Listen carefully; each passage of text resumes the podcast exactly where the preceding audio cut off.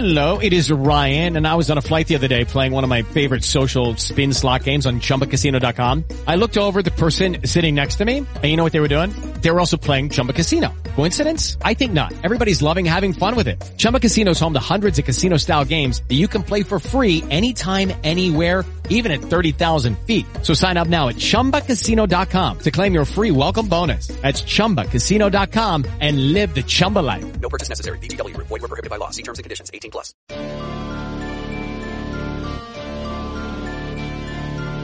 Are you searching for the best in online black radio? Then go to blacktalkradionetwork.com, helping you filter through the noise. Real talk, black talk.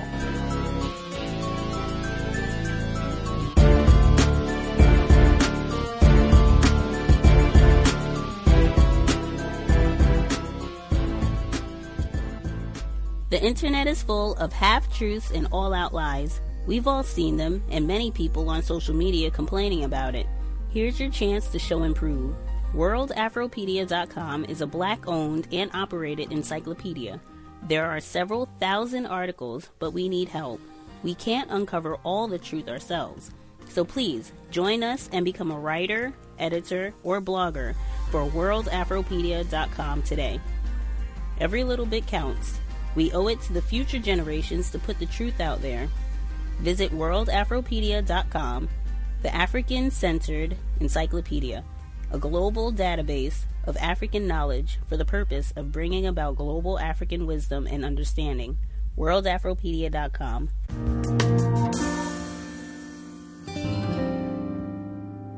North Carolina. The ruling stands. North Carolina's strict voter ID law is unconstitutional. The U.S. Supreme Court refused to hear an appeal challenging a lower court ruling that found the law racially discriminatory. The lower court said the Republican led legislature targeted African Americans with almost surgical precision. The legal fight is over. The GOP voter ID law is dead. WUNC Capitol Bureau Chief Jeff Tiberii joins me now to talk about the latest. Welcome back, Jeff. Hello, Frank. All right, so remind us what that 2013 voter ID law did. It came days after the Supreme Court, the U.S. Supreme Court, struck down part of the Federal Voting Rights Act. And in the law that was enacted by Republican lawmakers here in North Carolina, it did several significant things. There were notable and controversial provisions. It mandated photo identification, it reduced the amount of early voting time from 17 down to 10 days, it uh, eliminated altogether same day registration and out of precinct uh, balloting, as well as eliminating uh, pre registration for 16 and 17 year olds. Plaintiffs sued. They said that uh, those are provisions, those were changes that disproportionately burdened and affected African American and Latino voters. So it first went to a, a trial. One judge uh, at the, the federal level, District Court in Winston-Salem, Judge Thomas Schroeder, a, uh, a, a nominee of President George W. Bush, ruled that the law was constitutional, said that plaintiffs, the NAACP, the ACLU, among, I believe, five, including the Department of Justice, uh, Schroeder ruled that it was a, a, constitutional law and that the plaintiffs had not demonstrated there uh, were any clear issues of, of, discrimination or evidence that showed why this law needed to be overturned. Plaintiffs then took their case to the Fourth Circuit Court of Appeals in Richmond. A three judge panel there ruled that it was unconstitutional and, as you noted, said that the provisions targeted African Americans with uh, surgical like precision. Yeah, there were five main, five main points in that uh, mm-hmm. in the law that they target. They said absolutely showed that this was a racially discriminatory law, right? They, they did. Uh, and, and Yes, and they also that that the that the legislature uh, and the governor at that time had failed to identify even a single individual who had ever been charged with committing uh, in-person voter fraud in North Carolina. In other words, there was no problem. And then when we see how these particular provisions targeted African Americans and disproportionately hurt them, it does start to build a case for an intentional act to disenfranchise African American voters. Yes, and, and one note, perhaps a bit tangential, is that uh, there have been few but some incidents of voter fraud found when we uh, think about mail in and absentee balloting, and that is not something that was uh, included under this very controversial right. law four years ago. Supreme Court refused to hear the case. Why? Uh, that's not entirely clear, and that, that's the practice of the Supreme Court. They don't say exactly why they are not taking this, but uh, Justice Justice John Roberts, Chief Justice, indicated that some of this has to do with the blizzard of filings, his word, blizzard, uh, and the, the many different folks who are trying to uh, uh join and be party to this case and, and others. Um, remember that Pat McCrory was a defendant on this case. He was the governor. He's been unseated, uh, and now Governor Roy Cooper wanted to withdraw from this case. So uh, it, it's unclear reading Roberts' statement today, if this his concern, it, appears, is that you know was this case even before them uh, legitimately, appropriately? So uh, they have have decided not to hear the appeal. They have not ruled on the merits of the case. They're not saying that this law is terrible or that this law is acceptable and, and can be worked around. They're just to be clear, they, they haven't ruled on that. Right. So here we are now. There is a, a, a nine person Supreme Court with a majority, we would assume, conservative, given the fact that the last appointee was a Trump nomination. Uh, and that court has refused to hear this case. What are they saying in legal circles about what that means and how to interpret that? So, what the Fourth Circuit ruled last summer is now it establishes precedent. So if the General Assembly came back in tomorrow and tried to enact something similar, the plaintiffs would fairly simply go to a court and say, hey, they can't do this. Here's the Fourth Circuit ruling, uh, and it would be null and void. So, will there be another workaround from state uh, Republican lawmakers? Uh, I would I would surmise to, to yeah, I think there will be, but exactly under under what terms and when and how that remains to be seen. This was a big law. This was a big election law with some some very substantial provisions and conventional wisdom. And I chatted with a couple of different attorneys today.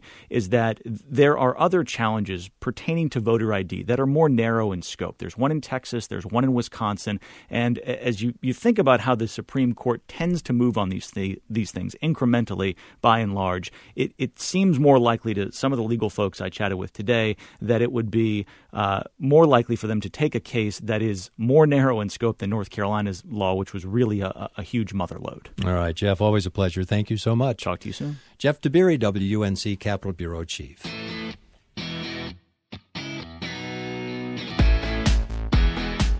Seattle's a great place to visit because it has, I guess you could say, a little bit of everything, but I like to think of it as a lot of everything.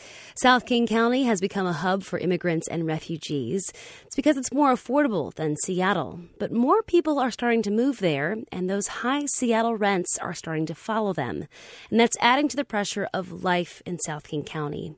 Carolyn Adolph of KUOW's Region of Boom team reports. On a street corner in a place called Skyway, there's a young woman working a food stand.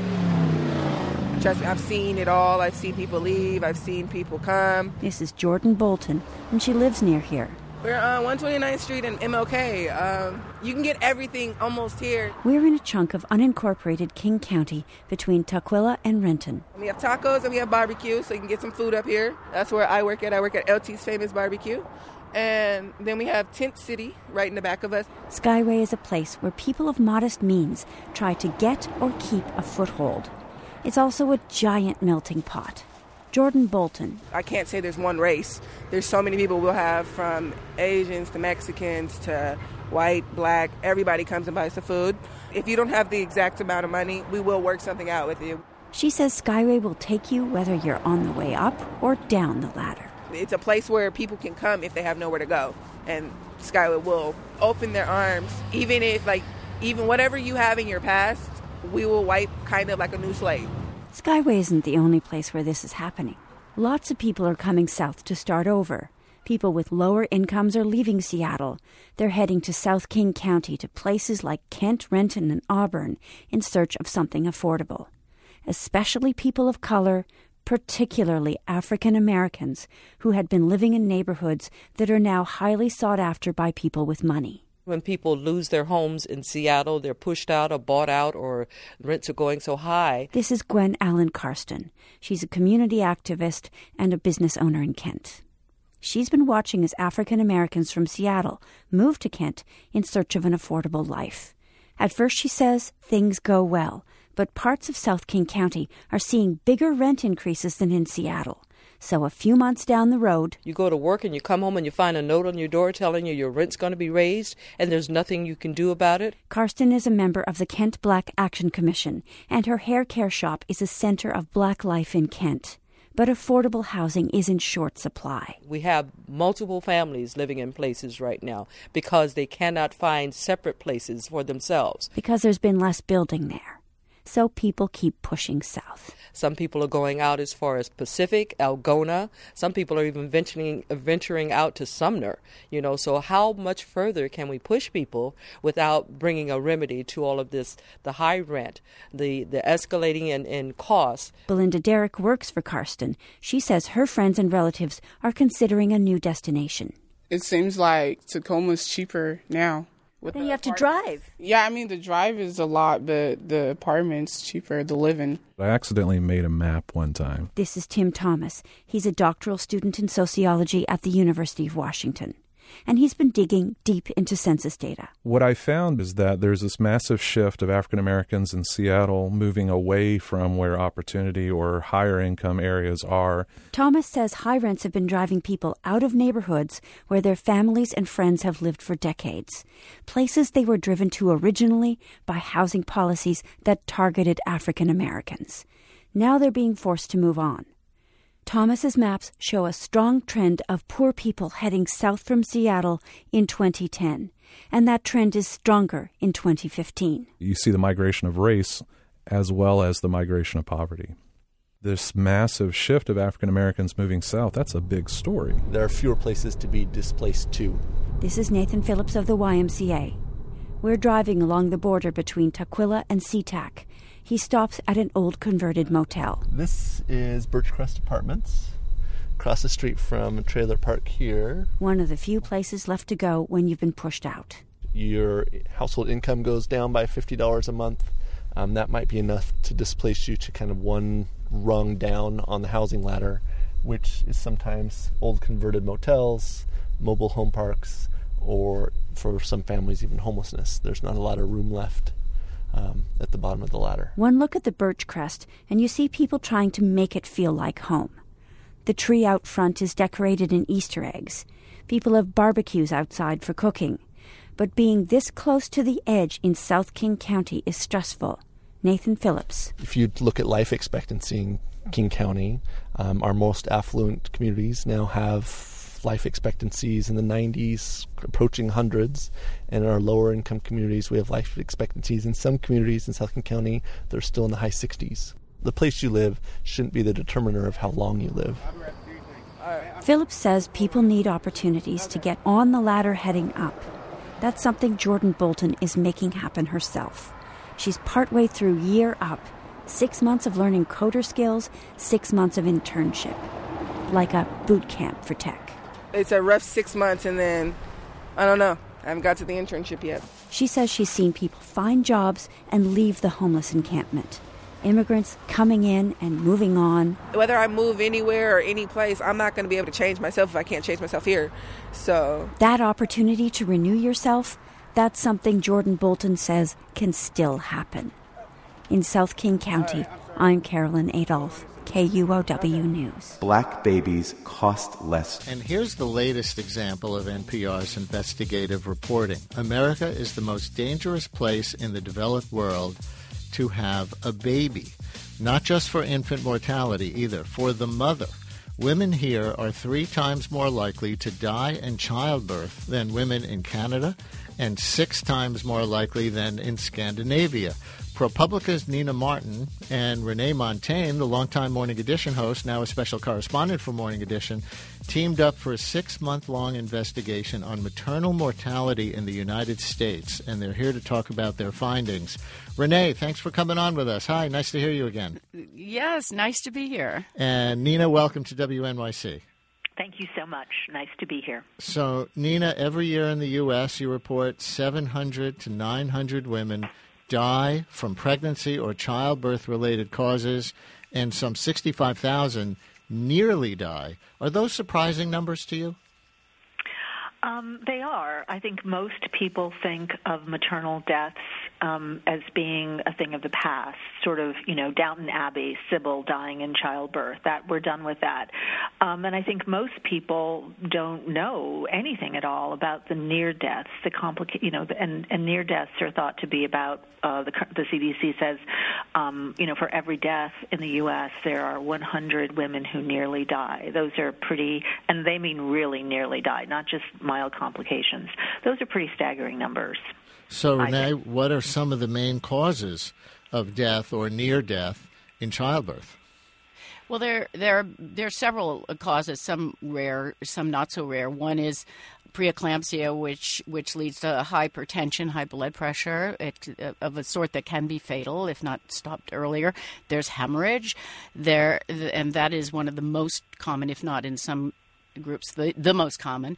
There are cardiac issues, um, cardiac arrest at different stages, and, and also postpartum, and that's a really important new uh, thing that, that the medical community is starting to look at.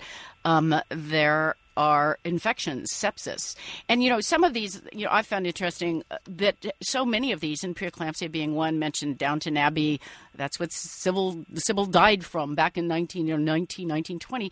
These are, these are complications that have been around for uh, uh, forever. Um, they're in the literature. They're in history. Uh, they show up, uh, you know, as as you know, childbirth deaths. Um, and yet, the the the United States has not got a handle on some of these that have every reason never to happen, almost never to happen. Uh, for instance, in preeclampsia, um, that that is that is a complication that Great Britain has pretty much um, pretty much solved.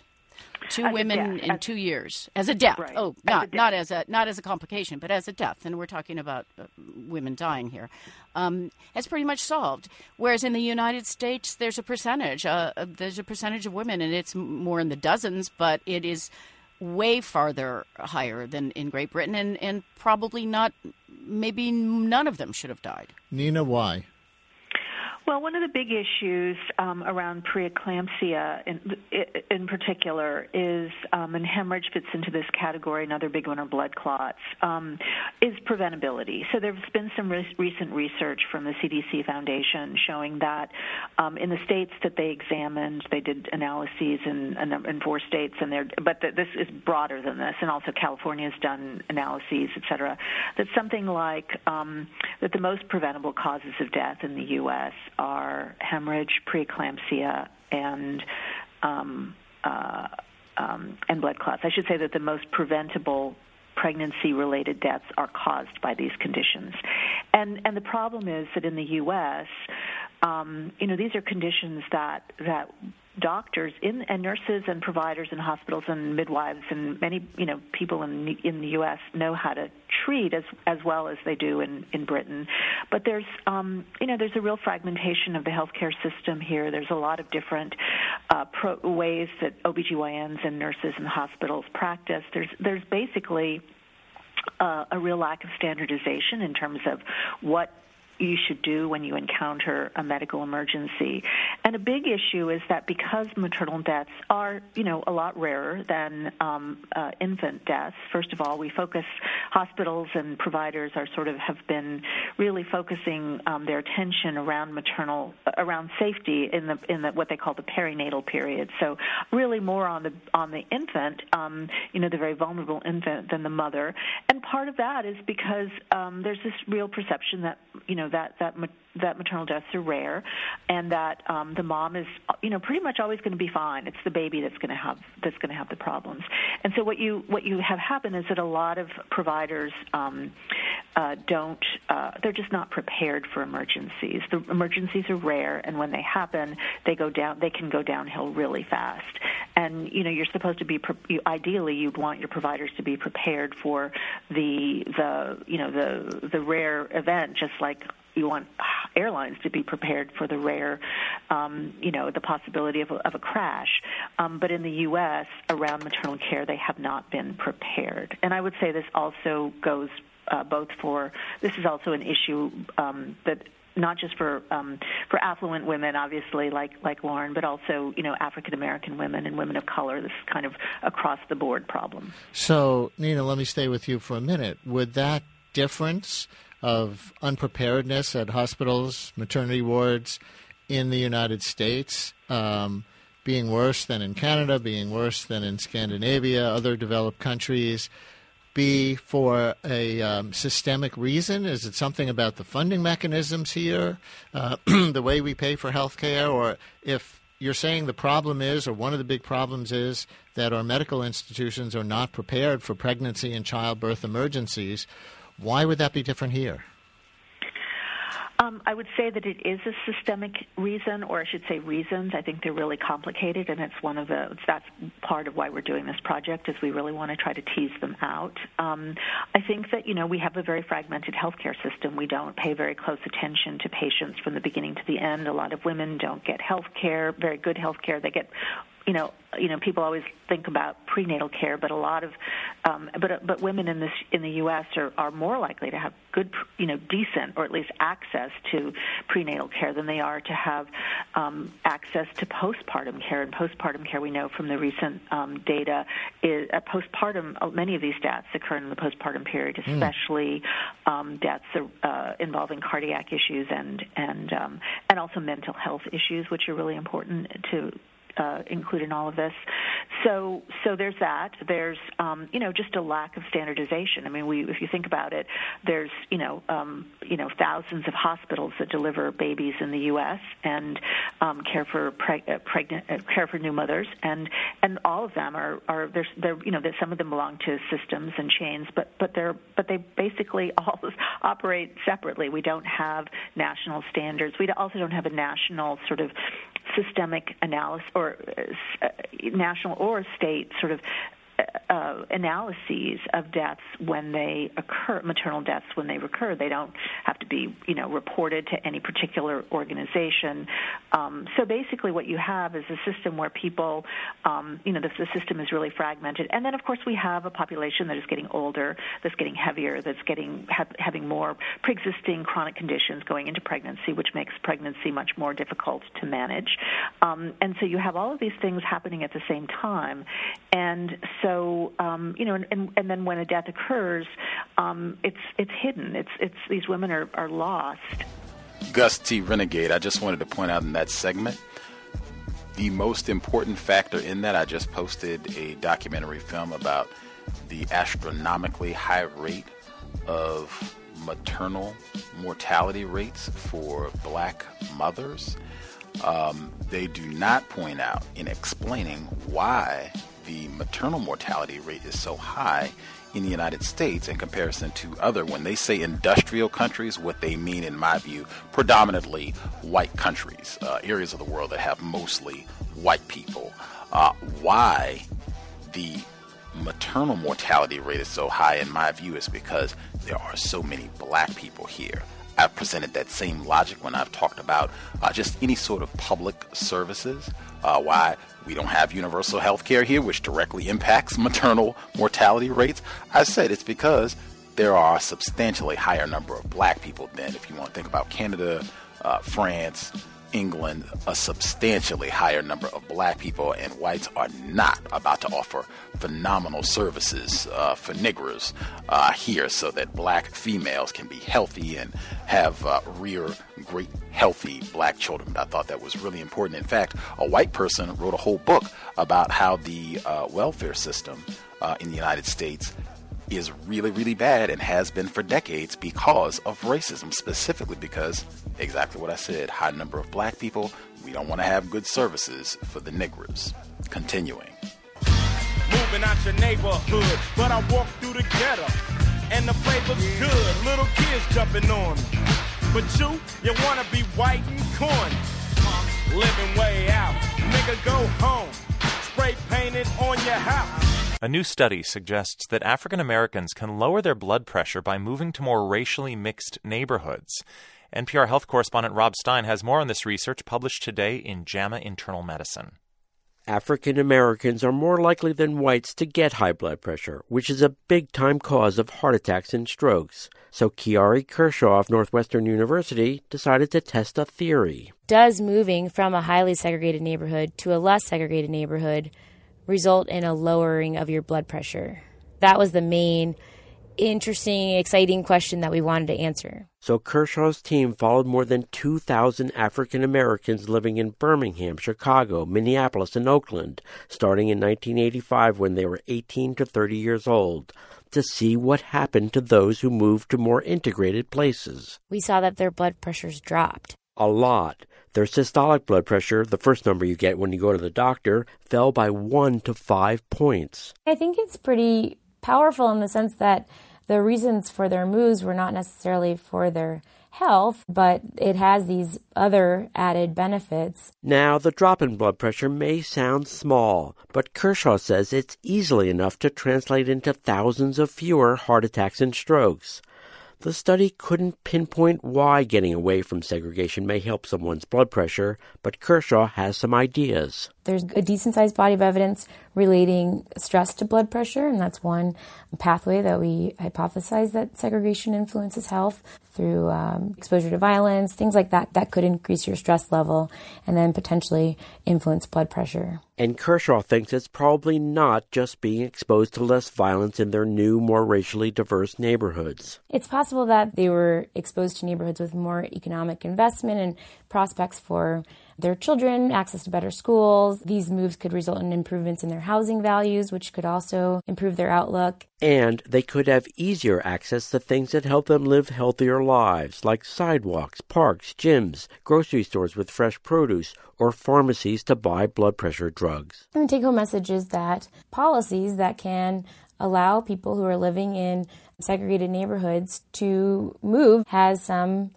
spillover effects that influences health, like blood pressure. Other experts agree. David Goff is a heart disease expert at the National Institutes of Health. The big message here is that this study shines a light on one of the root causes of heart disease and stroke in our country.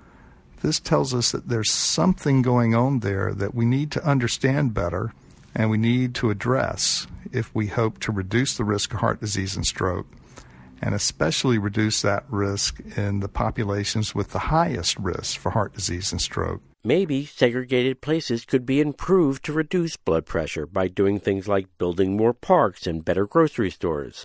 But Ashish Jha of the Harvard Chan School of Public Health says the biggest thing that could be done would be to eliminate segregation. This study is really important because it helps us really feel much more confident that there is something about segregation itself that's leading to worse health outcomes. And this study says that we really do have to tackle segregation if we're going to really improve the health of minorities in America. Rob Stein, NPR News. As your body grows bigger, your mind must flower. It's great to learn, because knowledge is power.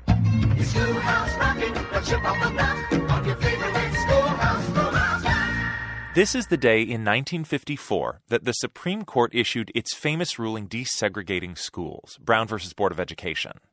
Today, schools remain largely segregated, and the author Richard Rothstein argues that's because housing is segregated. Even today, black and white people generally don't live in the same neighborhoods. Rothstein's new book is called The Color of Law A Forgotten History of How Our Government Segregated America. Welcome to the program. Thank you very much. So, the basic argument of your book is that while racist individuals might have contributed to housing segregation in specific cases, there was an overwhelming amount of government policy at the state, local, and federal level that explicitly forced black people to live in different places from white people. And I have to admit that reading this book, the geographic scope, the longevity, the sheer creativity of these policies really took me by surprise. It takes many people by surprise. This whole history has been forgotten. It used to be well known, there was nothing hidden about it. The federal government pursued two important policies in the mid 20th century that segregated metropolitan areas. One was the first civilian public housing program, which frequently demolished integrated neighborhoods in order to create segregated public housing. The second program that the federal government pursued was to subsidize the development of suburbs on a condition that they be only sold to white families and that the homes in those suburbs had deeds that prohibited resale to African Americans. These two policies worked together to segregate metropolitan areas in ways that they otherwise would never have been segregated. The book gives so many different examples of how this played out, and one of the worst offenders is the FHA, the Federal Housing Administration. Explain why this one government agency has so much influence over where people live and what the FHA did to prevent black people from buying and owning homes. Perhaps the best known example is Levittown, just east of New York City, but there were subdivisions like this all over the country. What the federal government did in the 1940s and 50s, it came to a developer like uh, Levitt, the Levitt family that built Levittown. That family could never have assembled the capital necessary to build 17,000 homes on its own. What the federal government did, the FHA, is guarantee bank loans for construction and development to Levittown on condition that no homes be sold to African Americans and that every home have a clause in its deed prohibiting resale to African Americans. The FHA policies here were not merely incentives or encouragements. You tell the story of progressive, idealistic developers who wanted to build integrated housing communities and were absolutely unable to do so. And we're not just talking about in the Deep South here. We're not talking about the Deep South at all. We're talking of the North, the West, the Midwest. The great American novelist Wallace Stegner got a job right after World War II at Stanford University. There was an enormous civilian housing shortage. He joined and, and helped to lead a cooperative of 400 families who bought a large tract outside Stanford University where they wanted to build single family homes. The FHA refused to insure those homes, refused to provide the capital for construction because the 400 member cooperative had three African American members. The cooperative tried to resist the FHA's demand, promising the FHA that the number of African Americans in the cooperative wouldn't exceed the percentage of African Americans in California as a whole. The FHA refused that compromise. Finally, the cooperative had to disband because they couldn't go ahead with the project. They sold the land to a private developer who, with FHA guarantees, built single family homes with racially exclusive deeds. Your book also explains one way in which black neighborhoods became undesirable. You describe zoning laws in which black parts of town were officially zoned for industrial plants, waste disposal, other things that we would consider a blight. And meanwhile, those businesses were explicitly kept out of white neighborhoods in the same cities. Yes, there are examples in St. Louis and Los Angeles, neighborhoods that once they had African American residents were rezoned to permit industrial and toxic uses. Those rezonings turned those neighborhoods into slums. White families uh, outside those neighborhoods looked upon the neighborhoods, saw slums, and concluded that African Americans were slum dwellers and that they moved into their neighborhoods, into the white neighborhoods, they would bring those conditions with them. Why were all of these policies put in place? Was it just overt racism on the part of policymakers? What actually was the motivation? Well, that's very hard to know. And one thing that should be remembered is that it can't be blamed simply on the standards of the time because there were people who dissented. People did know better, but they had other priorities and they caved in to a private prejudice in some of their constituents. They themselves were prejudiced. It was uh, assumptions about racial superiority, but it also was cowardice in not confronting popular views about racial superiority. So, as you lay out this history, these segregationist, discriminatory, harmful structures were built over the first half of the 20th century. And then Congress passes the Fair Housing Act in 1968, which says many of those practices were illegal, unconstitutional, and they stop, for the most part, the worst ones. Why doesn't that solve the problem? Well, because all the Fair Housing Act could do was prohibit future discrimination. But by the time the Fair Housing Act was passed, the patterns of segregation had been firmly established. Simply passing a Fair Housing Act did not enable African Americans who were previously living in urban areas to relocate to the suburbs from which they'd been excluded. I gave the example earlier of Levittown. In 1947 48, when those homes were built with a racially restrictive policy, those homes sold for about $8,000 apiece or $100,000 uh, more or less in, in today's currency. African Americans, working class families could have bought those homes. Today, though, those homes sell for $300,000, $400,000. They're no longer affordable to working class families. In the ensuing two generations, the white families who moved into those homes gained that $200,000, $300,000 in equity appreciation. African Americans living in rented apartments, prohibited from moving to the suburbs, gained none of that appreciation. The result is that today, nationwide, African American incomes on average are about 60% of white incomes. But African American wealth is about 5 to 7% of white wealth. That enormous difference is almost entirely attributable to unconstitutional federal housing policy practiced in the mid 20th century. The current Secretary of Housing and Urban Development, Ben Carson, has criticized what he calls social engineering programs that are meant to help black homeowners or renters.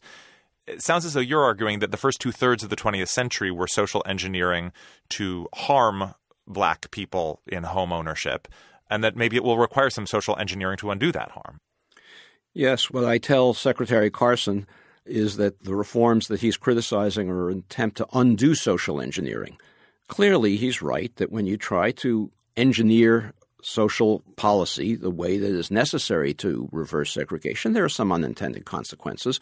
There will be prices to be paid, but those prices are small compared to the costs of the social engineering that was conducted in the first two thirds of the 20th century by the federal government, and it's a price that we have to pay to rectify a serious constitutional violation.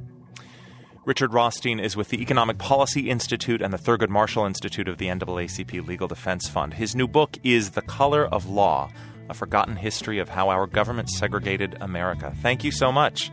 Thank you. Why haven't you learned anything? The racist flyer that's making the rounds right now in the Lewiston Porters School District in Niagara County. It endorses two candidates for school board ahead of the election set for next week. But both of these candidates tell 7 Eyewitness News reporter Josh Bazan today they had absolutely nothing to do with this. I couldn't believe it. I couldn't believe what was written on the paper. Um, I was just disgusted. Lewiston Porter Superintendent Paul Casseri is talking about this flyer that he says first started circulating the school community Thursday. It calls to keep Lew-Port white and says the effort to keep blacks out of your community begins by keeping them out of the classroom. It's not what we are about. It's 180 degrees from who we are. We we embrace diversity. We celebrate tolerance. The disturbing flyer endorses two candidates for Lew-Port's school board, Betty Vanden Bosch Warwick and Sarah Rote Wechter.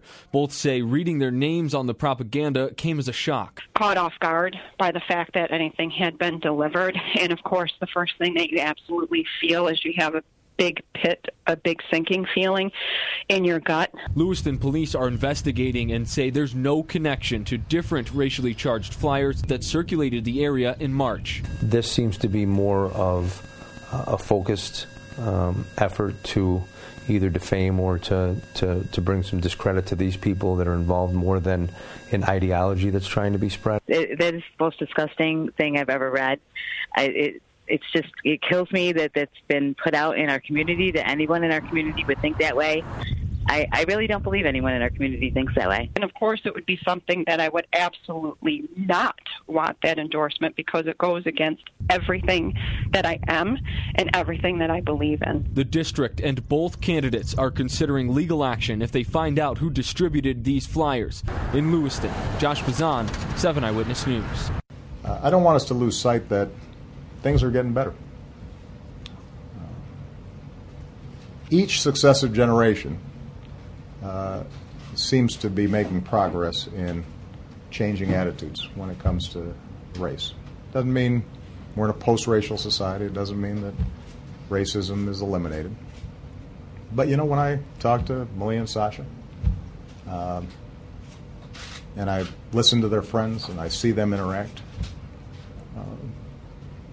they're better than we are. They're better than we were on these issues. And that's true in every community uh, that I've visited all across the country. Disturbing video has has gone viral and involves local high school students. It shows a Coronado student screaming racial slurs at another student on a bus. Fox 5's Kathleen Jacob is live outside Coronado High School. She talked to kids and parents there. Kathleen. Christine John, the school is taking racism very seriously. Tomorrow, Coronado High is actually holding a symposium to discuss this incident and racism as a whole. Today, I talked to parents and students, and after seeing this video, they're glad that this is being addressed. is black and he makes himself look like a And you try to act like one. Wow. That's the video that has everyone riled up. Today I talked to dozens of students and all of them only or all of them except for one person had not seen it yet. So or had seen it yet, I'm sorry. So it quickly made its way around social media. Out of the ones that had seen this, all reacted with disappointment and disgust. It kind of hurt seeing that that um, was getting around and people are going to think badly of us now because of that. I just saw it and it was just like so vulgar and I didn't but then again I don't know what happened before what to cause her to say that or happened after. I was disgusted by it. Students I talked to are glad about tomorrow's symposium. They say it's something that needs to be addressed, and they all share a little responsibility in making this community a better, more tolerant place. As for the students in the video, we asked the school district what happened to them, if there's any punishment, any suspensions. They said that they could not comment specifically on suspensions because of student privacy. Reporting live, Kathleen Jacob, Fox 5 News, local Las Vegas. All right, Kathleen, thank you. But if I, if I was white, then I'd be better off. Isn't um, that true?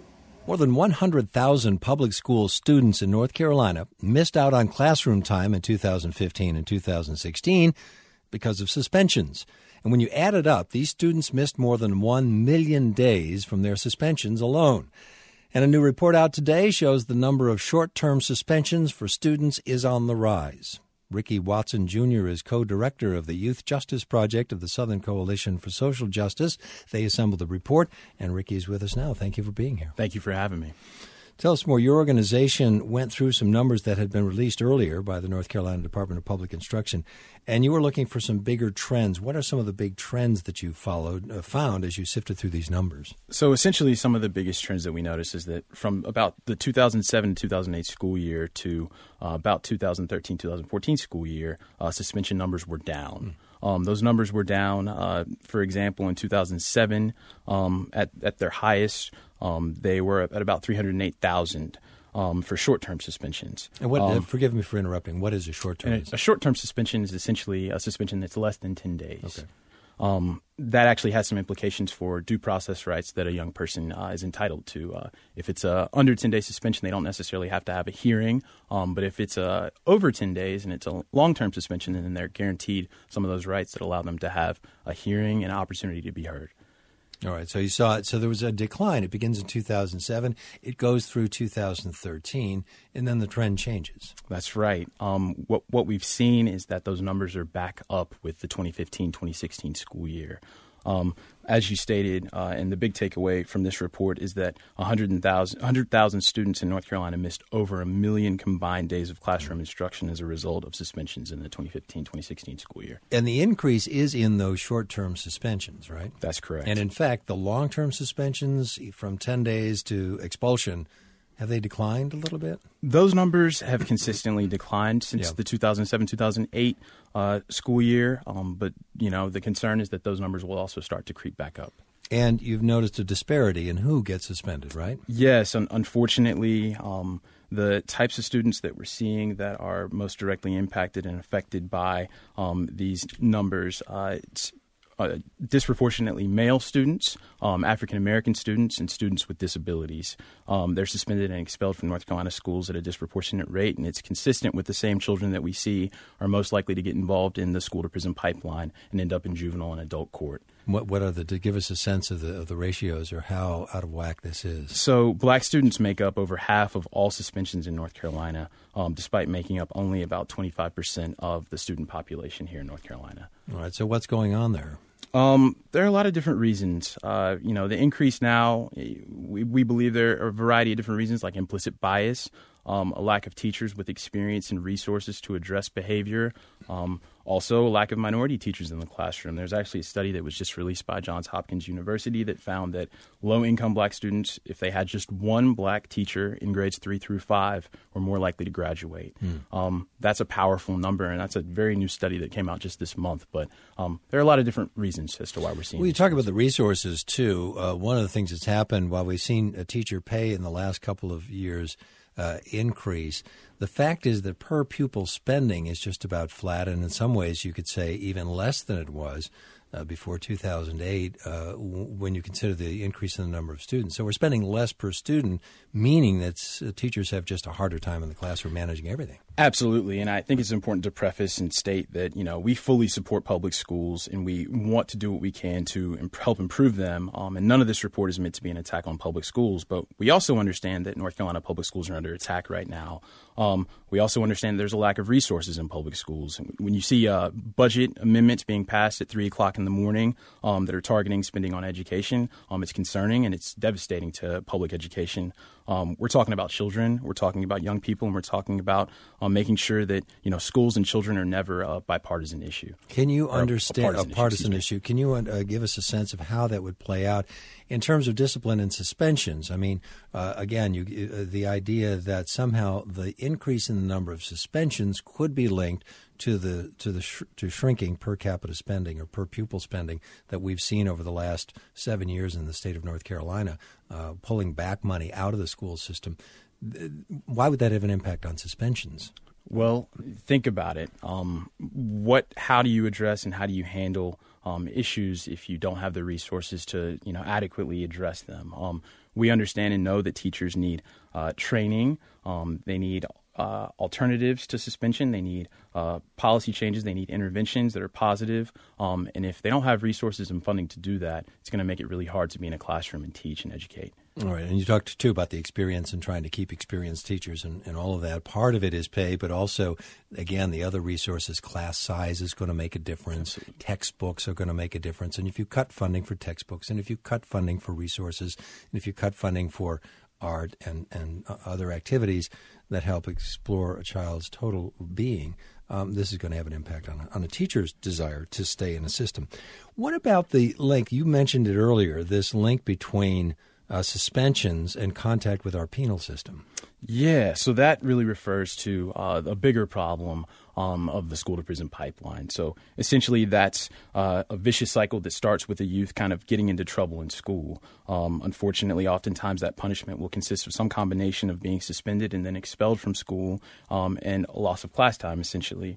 Um, that's often also accompanied with some form of referral to a court system, whether that be juvenile or adult. Um, missing class time results in academic failure and an inability to really catch up. And unfortunately, we happen to be in a state like North Carolina, which is the only state left in the country that automatically prosecutes 16 year olds as adults in the criminal system. And it's a pretty clear coalition, uh, correlation, I should say, between the number of days you've been suspended, the amount of time you spend out of school, and the likelihood that you're going to find yourself before a judge uh, before your 20th birthday. Absolutely. Um, unsupervised children and uns- are unserved children, right? Um, so when you're out of school, you're not receiving that valuable instruction time that um, makes you want to be in school. It makes you want to learn.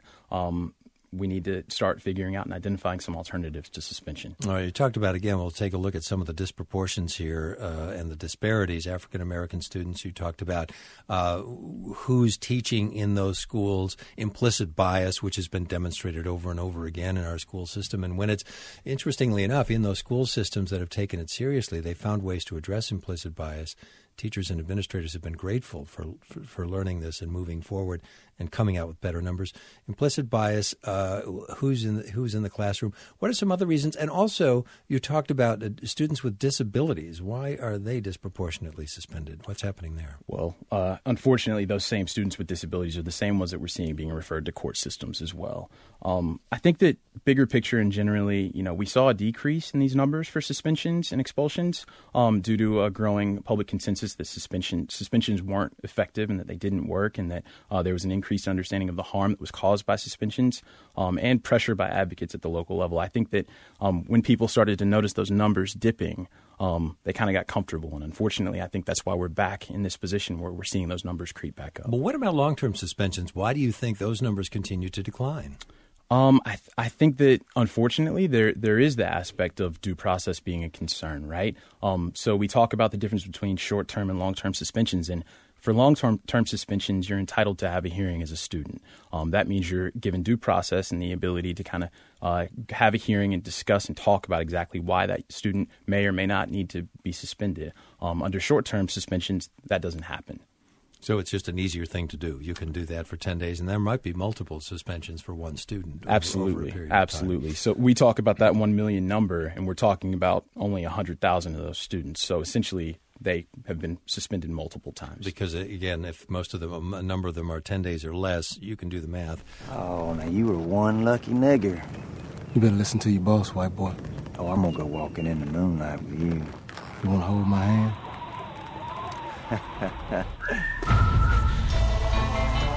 Good evening and thanks for joining us. I'm Carla Castano. And I'm Rusty Surette. A Texas A&M professor says his life has been threatened.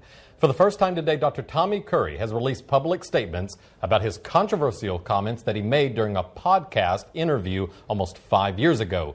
And in that interview, he made reference to an actor's comments about, quote, killing white people.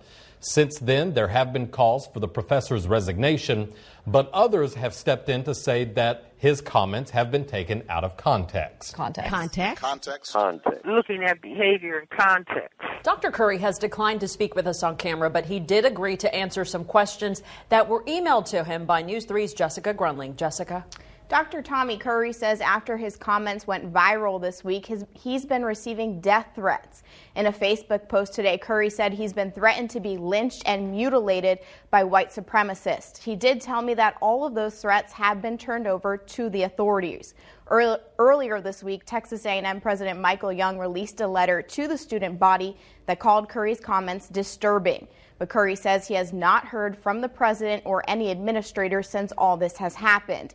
He went on to say, I believe that Young's letter has firmly demonstrated where he and many Aggies get their news. The only venues suggesting that I am advocating violence are websites run by known white supremacists and felons. Some people have called for Curry's job. He said he has no intention of resigning or believing his tenure is in jeopardy as of yet. We asked Curry a number of questions. We are posting all of his answers unedited to this story online at kbtx.com. Carry me back to old Virginia.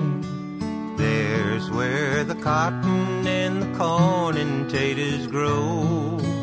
There's where the birds warble sweet in the springtime. There's where the old darkest Harlem long to go.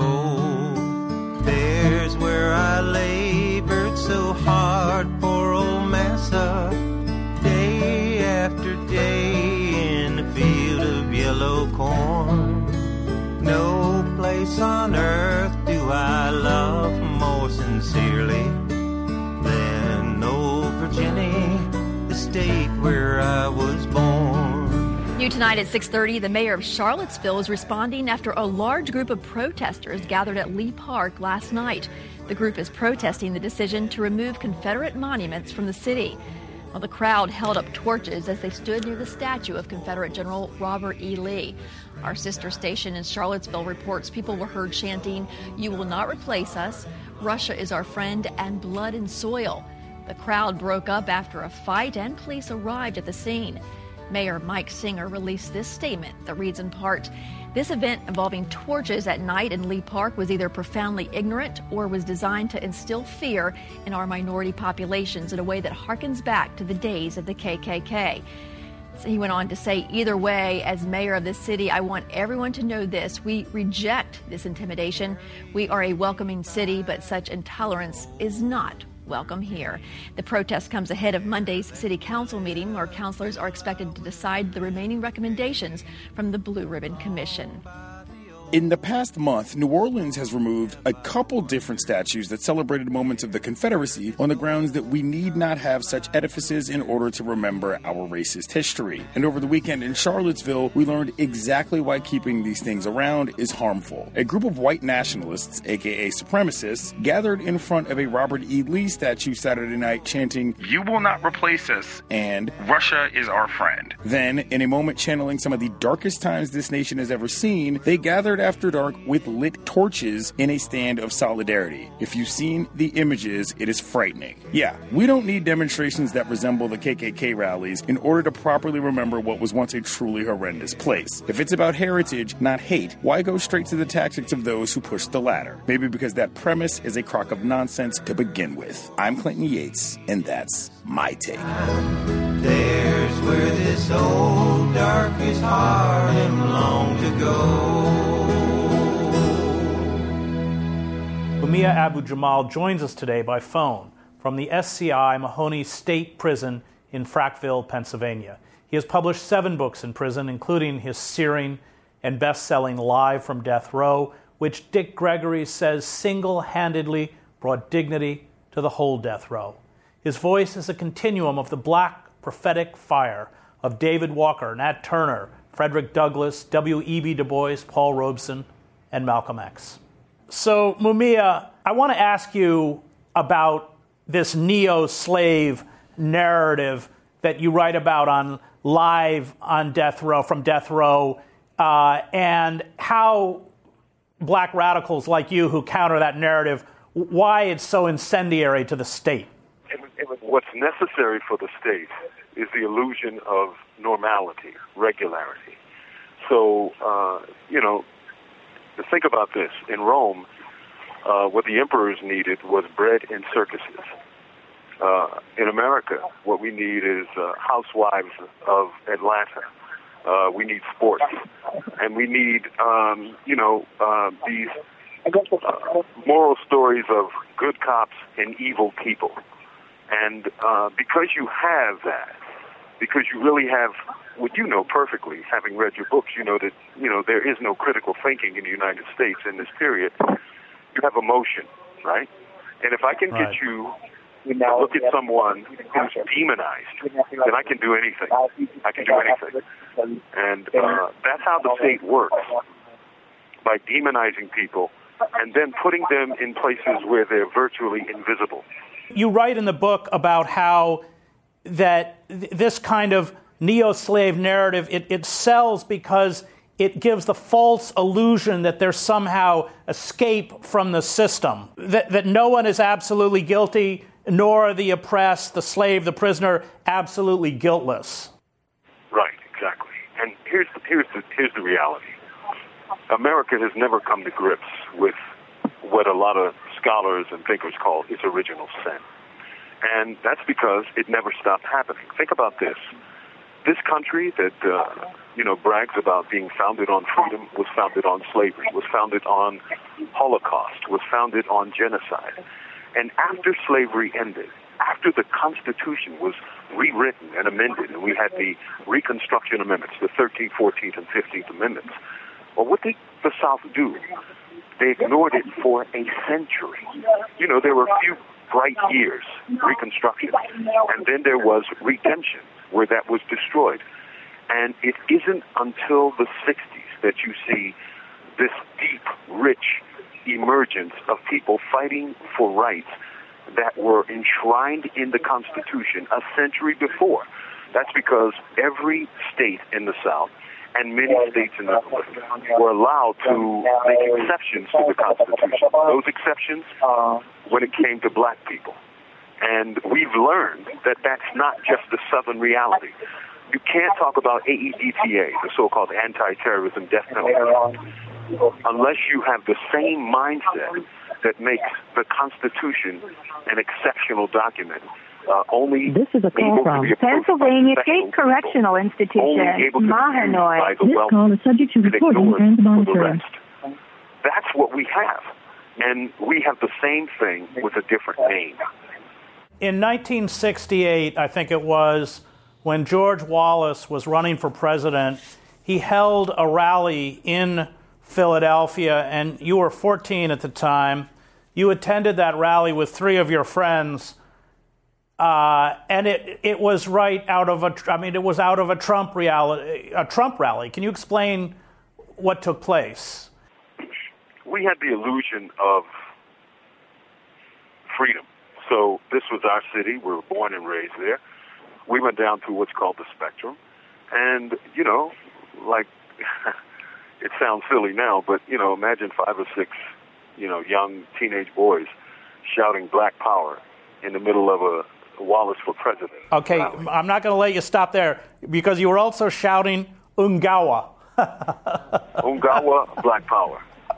It sounded, you know, rhythmic. It sounded sexy. Right. Well, You said we didn't know what Um, it meant, but it had a hell of a ring to it. Yeah, it sounded good. I mean, I still don't know what it means, but you know, it Okay. sounded good. Well, people began spitting at us. Uh, people began uh, ripping flags from their sticks and throwing sticks at us, and just you know, just hollering at us and shouting at us. Well, some police came and other security, and they escorted us out. And we thought, hey, well, you know, we had a little fun, and we, you know, our voices were heard, and we went to the bus stop, and um, two or three of us were on the bus. A young guy named Alvin and a guy named Eddie, and I was like, I'm usually the slowest, so I was behind them. A guy walked up and hit me with a blackjack and knocked me down and pulled Eddie and pulled Alvin off the buses, and we were getting our asses kicked. Um, it never dawned on us that these were cops because you can't just walk up and beat people up. Well, I remember seeing a cop's leg walk by, and I said, "Help! Help! Police!" And the guy looked at me, looked down at me, and he walked over and he kicked me right in the face. Then it dawned on me that all of these guys were cops, and uh, that was uh, a little taste of Rizzo, a little taste of Philadelphia, and an introduction to Trump. Uh, we see it today. I mean, I, I can hear Trump saying, you know, yeah, beat the hell out of them. In the old days, well, I lived in those days. They weren't good days. They were ugly days, and they're ugly days today. Listen, I'm on another brother's time. Chris, I got to go. I love you all. Uh, I Okay, really, it's great to hear your voice. All right. On the move, y'all. You're an inspiration to us all. As are you, sir. New York, New York. New York could become the first state to use a device being called a textalyzer, like a breathalyzer, only it would test phones at crash sites, not to see content, but just to see if a driver used the phone just before the accident. Other states are also considering the devices, but as we'll hear, there are concerns about drivers' rights. Let's bring in Ben Lieberman. He's been working on developing the textalyzer with an Israeli company, while New York considers using it. Ben's 19 year old son, Evan, was killed six years ago, a passenger in a car that crashed while the driver was texting. He joins us by Skype. And Ben, terrible loss. So sorry. Thank you. I appreciate you saying that. Um, Yeah. Means a lot. And you know that the driver was texting because you had to launch a lawsuit and spend months in court to find that out.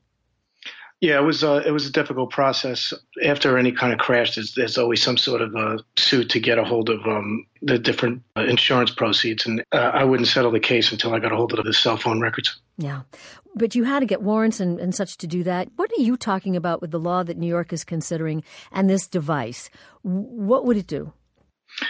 Well, what the law would do would allow police to use technology that we've developed that would allow the police to, uh, at the scene of a crash, to be able to determine uh, whether somebody was actively using uh, the device illegally.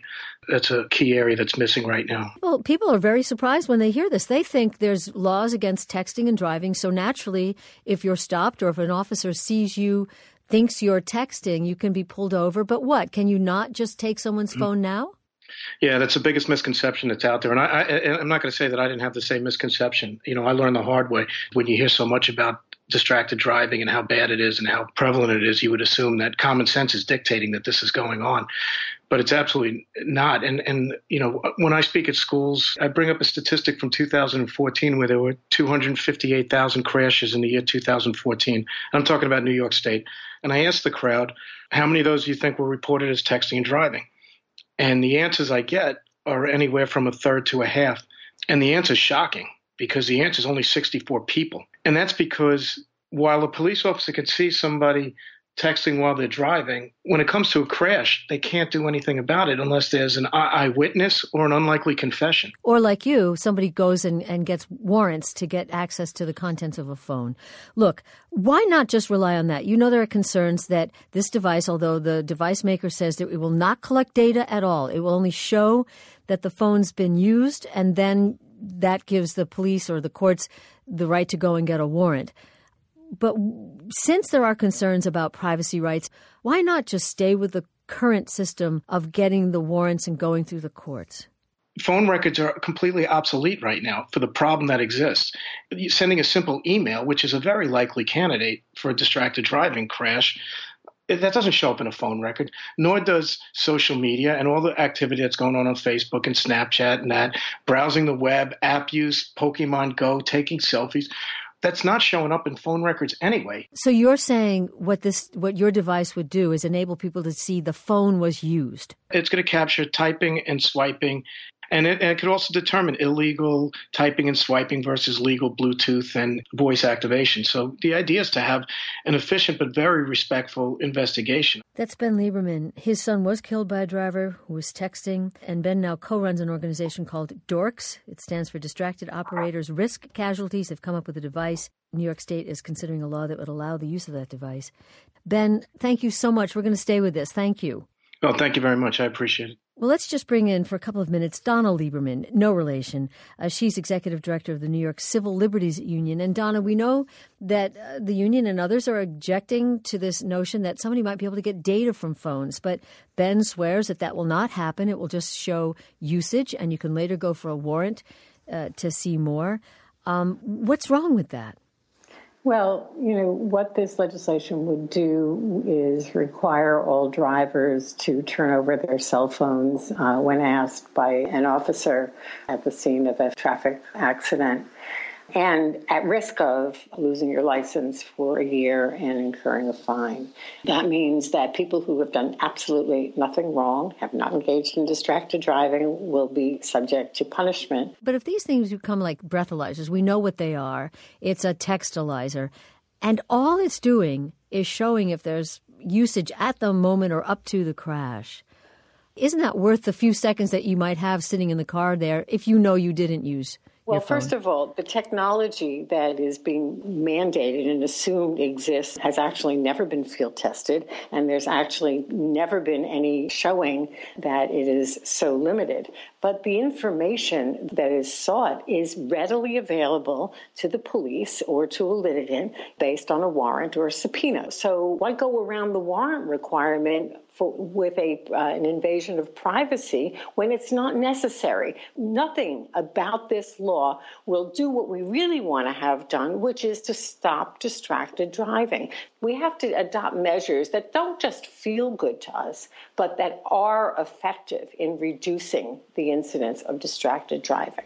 That's Donna Lieberman, Executive Director of the New York Civil Liberties Union. We will continue following both sides of this debate. Donna, thank you. Thank you. This is why I've always wanted to be a cop, so I can criminalize the gate in your stroll, the shade in your mold, and take a toll. A displaced dark face as safe as an ace in the hole for a cop. As good as I, a book of guy drinking crocodile. Don't resist a pudding pie. You think I won't, but why wouldn't I? I'm a cop. Over the last few years, many white police officers have shot unarmed black victims and wound up in the news or in court. In Tulsa yesterday, one of those officers was acquitted. Tulsa police officer Betty Shelby was on trial for fatally shooting 40 year old Terence Crutcher back in September. Matt Trotter of member station KWGS was at the courthouse and joins us now. Welcome. Hi, Ari. Remind us of the circumstances surrounding this shooting. So, Shelby came across Terence Crutcher with his SUV stalled in the middle of a Tulsa street. She was trying to figure out what was going on there. She noticed that uh, Crutcher was acting strangely, and she believed maybe he was under the influence of PCP. She gave him orders to get on the ground. He wouldn't comply with those. Instead, he walked away from her with his hands in the air while she had a gun pointed at him. And Shelby says when Crutcher reached inside his car window for what she believed was a gun, she shot him. What was the case that the defense made for why the officer killed Crutcher? The case they made was Shelby believed Terence Crutcher was reaching into his car to get a gun. Now, no weapon was found, but what the defense told the jury is that Shelby's training is basically she needs to act instead of react that if she waits too long and waits to see a gun before shooting, she could be dead. Is the police department reevaluating that training? Not that I'm aware of. We have some reaction tape from Crutcher's father, the Reverend Joey Crutcher, speaking outside of the courtroom. Let's listen to this. Let it be known that I believe in my heart that Betty Shelby got away with murder. And I don't know. Matt Trotter, does that reflect a larger sentiment within the community? I think it depends on who you ask. Betty Shelby certainly had her own group of supporters. You know, they stood outside the courthouse with I Stand with Betty banners and were in the courtroom with wristbands and stuff. But yes, there is a significant part of Tulsa that believes Betty Shelby should have been convicted. The mayor gave a news conference saying that he respected the jury's decision, but the racial divide in Tulsa needs to be addressed. Uh, what does he mean by that? Well, Mayor G.T. Bynum basically ran on a platform saying that he recognized a racial disparity in a lot of areas of Tulsa, from a life expectancy gap between the north parts of Tulsa where more black people live and the south parts where more affluent white people live, transportation, other sorts of services. So he's launched several initiatives or tried to launch several initiatives to help fix some of that. Um, he is white, we should say. He is white, yes. And today's news conference was an acknowledgement that those efforts need to continue. Do you expect this is the end, or what happens from here? Well, there's no further action that's been announced from the family, either embarking on going after those police department reforms or a civil suit. I haven't heard anything about further protests as of now.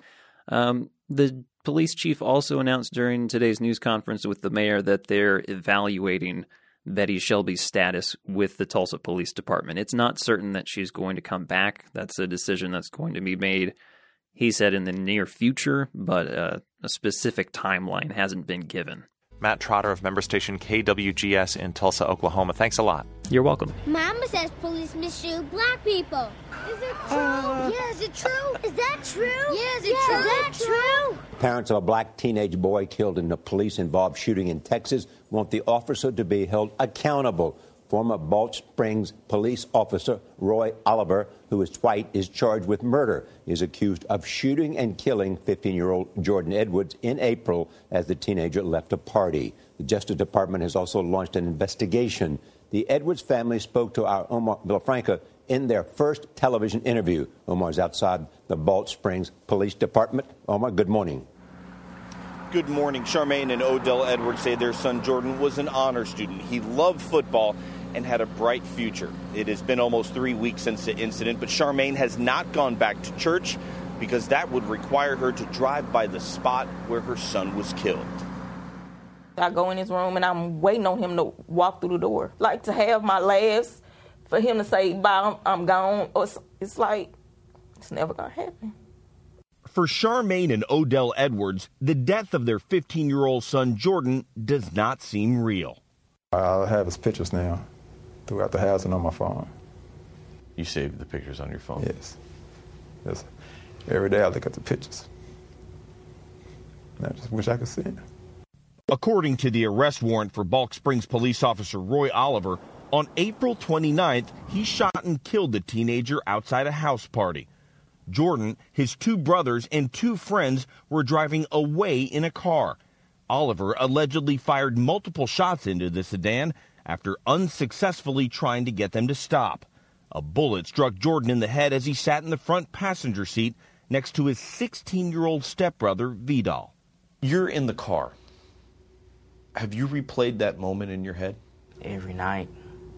Can't even sleep. W- what do you do to, to kind of just breathe? I pray. What do you pray for? Peace in my heart and get rid of my anger. Their oldest brother, Kivon, was in the back seat when he saw Jordan slumped over. You're 17. What goes through your mind when you see your brother? I was angry. I didn't expect for it to be him. I do have questions. Balch Springs Police Chief Jonathan Haber said body camera footage of the incident revealed police behavior that didn't measure up to the department's core values. Oliver was fired on May 2nd. And three days later, after an investigation by the Dallas County Sheriff's Office, he was charged with murder. If the car was leaving the scene and wasn't posing a threat to anyone, why shoot? But you literally shooting like you playing target practice. That's how, that's in my mind, that's what it's like he was hunting. You use rifles to kill animals. That's what you do. And that's what he did. Following Jordan's shooting, the boys pulled over for help and were confronted by officers who detained them. Before being handcuffed, Vidal says an officer called him the N word and he worried he'd be shot. I thought that that was running through my head. Like I didn't, I'm not gonna be able to say goodbye to my parents or my brother that I have. Did you have the same thoughts as Vidal? Yes. In a statement, the Balch Springs Police Department told CBS News they've reviewed many hours from officers' body cameras and in car cameras and have not heard any of the officers use the N word to describe the boys. The Edwards say they want meaningful change, which for them means seeing Oliver locked up. What would you tell Roy Oliver about Jordan? You killed an innocent kid that loved life, that would have made you even smile if you knew him. The family says they don't believe all cops are bad, but they say that cops who break the law need to be held accountable. As for Oliver, he posted his bail and was released, but he has not spoken publicly. Nora? All right, Omar, thanks. This is such a disturbing family, disturbing story, and I feel for that family. I yeah. do too. I mean, listen, nobody believes that all police officers are bad, but it's very difficult when you look at that video. I'm, it's another example of why it's good to have the video Mhm. to get the whole story and put it in context. But it's heartbreaking to hear. I didn't realize that his brothers were in the car either, which makes it also very painful to me. Yeah, traumatic for them. context of white supremacy, I had an opportunity to hear that final clip uh, a second time where they were talking uh, about the shooting uh, of Jordan Edwards, uh, where the white announcer, white female announcer at the very end, when she said, uh, such a disturbing family, I mean, disturbing uh, event, and I didn't know his, his stepbrother was right there and all that. that. That I think sometimes they might refer to that sort of thing as a Freudian slip. I think that might have just been uh, her dedication to the system of white supremacy coming through because white people in general, uh, that's how they, what they think about black people. Um, ugh, these niggers, ugh. Oh, I mean, I'm sorry, I'm supposed to act like I'm concerned that this teen was shot. hmm Yes, yes. mhm. Context of white supremacy, compensatory call in. Uh, and she said, they said context at the end of that segment as well. Context of white supremacy, compensatory call in. If you have commentary you would like to share, uh, things that happened over the last seven days, counter racist suggestions, views, feel free, chime in. The number 641 715 3640. The code 564943 pound Press star 6 if you would like to participate. Number again 641 715 3640. The code 564943 pound. Press star 6 if you would like to participate. Couple quick things before we get to the callers. Uh, for one, we are listener supported counter racist radio. Invest if you think the program is constructive. Racism hyphen notes.blogspot.com.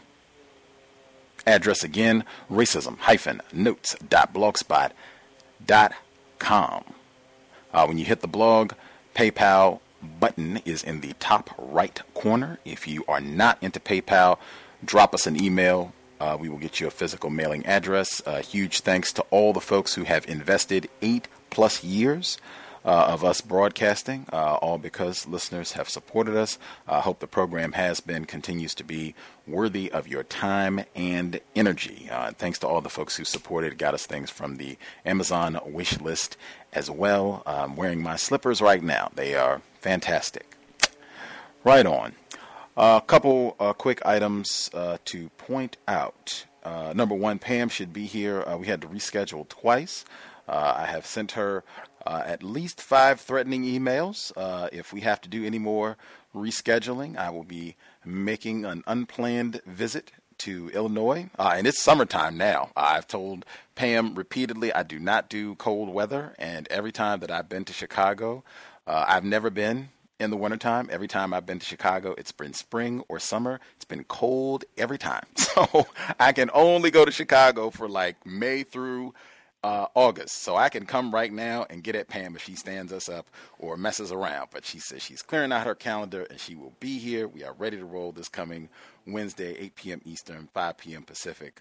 Uh, looking forward to chatting with uh, one of our favorite guests uh, to have her back on the program. It has been uh, too long since we have heard from her. Uh, things I wanted to point out from the clips really quick. The segment this is on NPR, and I think some of our listeners saw this report from this week. Uh, I guess just I've stated consistently the system of racism, white supremacy, they are master deceivers. So you have lots of uh, lies. It's very difficult to ascertain what is true. In the system of white supremacy, you have to do some thinking. You have to be uh, adept at critical analysis.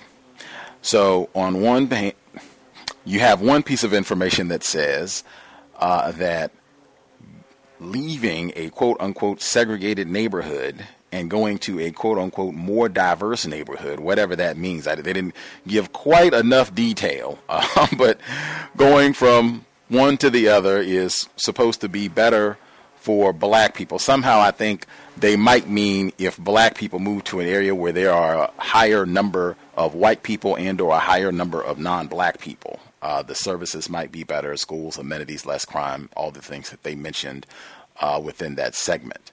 Uh, so you have that bit of information on one hand, which could be true. That makes logical sense. If you move to an area where there are a higher number of white people, you might be less likely to have a Flint situation, maybe. Uh, but we also have Dr. Darron Smith who said that just being in the presence of whites is bad for the health of black people. So you have to, you know, come to your own conclusion. United Independent. Uh, the next thing, uh, when Clinton Yates, who is a black journalist, he writes for the Washington Post, and then he does uh, his uh, audio commentary that I play sometimes. I played the segment today. He was talking about what happened in Charlottesville, Virginia, my alma mater, University of Virginia. Uh, he said harkening back to the darkest times, talking about these whites. Richard Spencer, uh, Spencer was out there leading the charge in Charlottesville about the Confederate monuments. And I thought uh, that's in the word guide to watch the use of, you know, dark is always associated with something vile and evil and wretched. Uh, and I thought, no, harken back to the whitest times. That's what I mean about, I don't have a problem with the use of the term white. It just, make sure we're using the term correctly. When you use the term correctly, next up, uh, the the segment where the uh, Chris Hedges, the white man who interviewed suspected race soldier who interviewed Mumia Abu Jamal, and he in his open he uh, referenced Dick Gregory saying that Mumia's work live from death row, which I have read, uh, that that work uh, gave dignity to death row and I was reminded of Dick Gregory, who's been on this program. I was reminded of Mr. Fuller's commentary about uh, dignity uh, and, you know, what's the digni- difference between a dignified slave and one who is silly. I'm sure folks have heard him bring that up many times. Um, I was reminded also of uh, Jamie, one of our listeners who's also in the Washington, D.C. area. She's called in many times, primarily workplace racism. Uh, she said she always appreciates hearing from Mumia, but she commented about the disruption when he was trying to speak. Uh, they would just interrupt and come in, and this is the Pennsylvania Correctional Facility, and blah, blah, blah, just total disruption of being able to give out quality information done purposely for and then you think about the extraordinary number of black people who are in greater confinement uh, continuation of enslaving black people uh, the number of black people who have to deal with that sort of interruption and you know the little bit of time that they have to talk to you know family members children people that care about them. Uh, also in that segment from prison no less mumia he said uh, I'm on someone else's time. He had to, to end abruptly because he was, in quotes, on someone else's time from prison. Uh, and again, just wow, it stood out as profound for many reasons. Uh, last thing I'll get in. I think on this program, a number of times we've talked about when we've had white guests and they snicker at something, they find something, they just, you know, start laughing while we're discussing the system of white supremacy. And in that segment, Chris Hedges, suspected race soldier, talking to Mumia, he asked him about this protest and this term that they used. I don't even want to say it, but I don't want to say it because he said he didn't know what it meant. But Mumia remembered this phrase and he said, sounded good, don't know what it means. And Chris Hedges, oh, he was just cackling. Man, I thought that is his white supremacy coming through explicitly in that very moment, just with the laughter. And I think people who listen to this program, man, that's something that you should really pay attention to. When you're talking with a white person about a serious matter and they start laughing, particularly if nothing is funny or did I make a joke? You know, what's going on? like, oh, wait a minute, let's let's really pay attention to see what's going on here. But I thought that was so critical, and particularly again on this program. That's why I don't do metaphors on this compensatory call in any Saturday. We don't do metaphors because words are so important whites like Chris Hedges will continue to cackle at us as long as we do not understand the importance of words. You do not do, use terms, especially when we're talking about the business of counter racism. You do not use terms just because they sound good or I enjoy saying them or because they are rhythmic. that is child. That's that's why racist man, racist woman, racist child man, they will be laughing at us for a long time. No threat at all, as long as that's the way that we think in using words, particularly about racism. You want to have explicit definitions that make logical sense. Again, compensatory call in, no metaphors. That is a part of the pa- that is a part of the problem in terms of us not understanding the astronomical significance of words and definitions. Racists, they will use metaphors. That's a big part of how they deceive us. They will compare things, make analogies, similes, where they're comparing things that are not equivalent at all. They do this regularly, and I submit it is a deliberate act of white supremacy. Non white people, we pick up a lot of their behavior patterns. We are still learning. Gus T. Renegade, first and foremost. Many times, when we are attempting to convey a concept or an idea, we will employ a metaphor, hoping that that will accurately convey our thoughts. Often, the metaphors, they do not. They just add confusion. And again, frequently, things are being compared that are not equivalent. Let's just make sure that we're being explicit, direct, clear about what it is we want to say. I will prompt about the metaphors. Uh, with that, uh, if you have commentary, line should be open for the first few folks who dialed in. The number one more time 641 715 3640. The code 564 943 pound. Press star 6 if you would like to participate. Uh, we'll be here tomorrow. I forgot. Uh, Global Sunday Talk on Racism, 3 p.m. Eastern, 12 noon Pacific. Uh, we should have lots of folks from different parts of the globe to converse with us. Uh, first few folks who dialed in with a hand up, uh, line should be open. Proceed. Can I be heard? Yes, sir. Thomas in New York. Good to hear from you.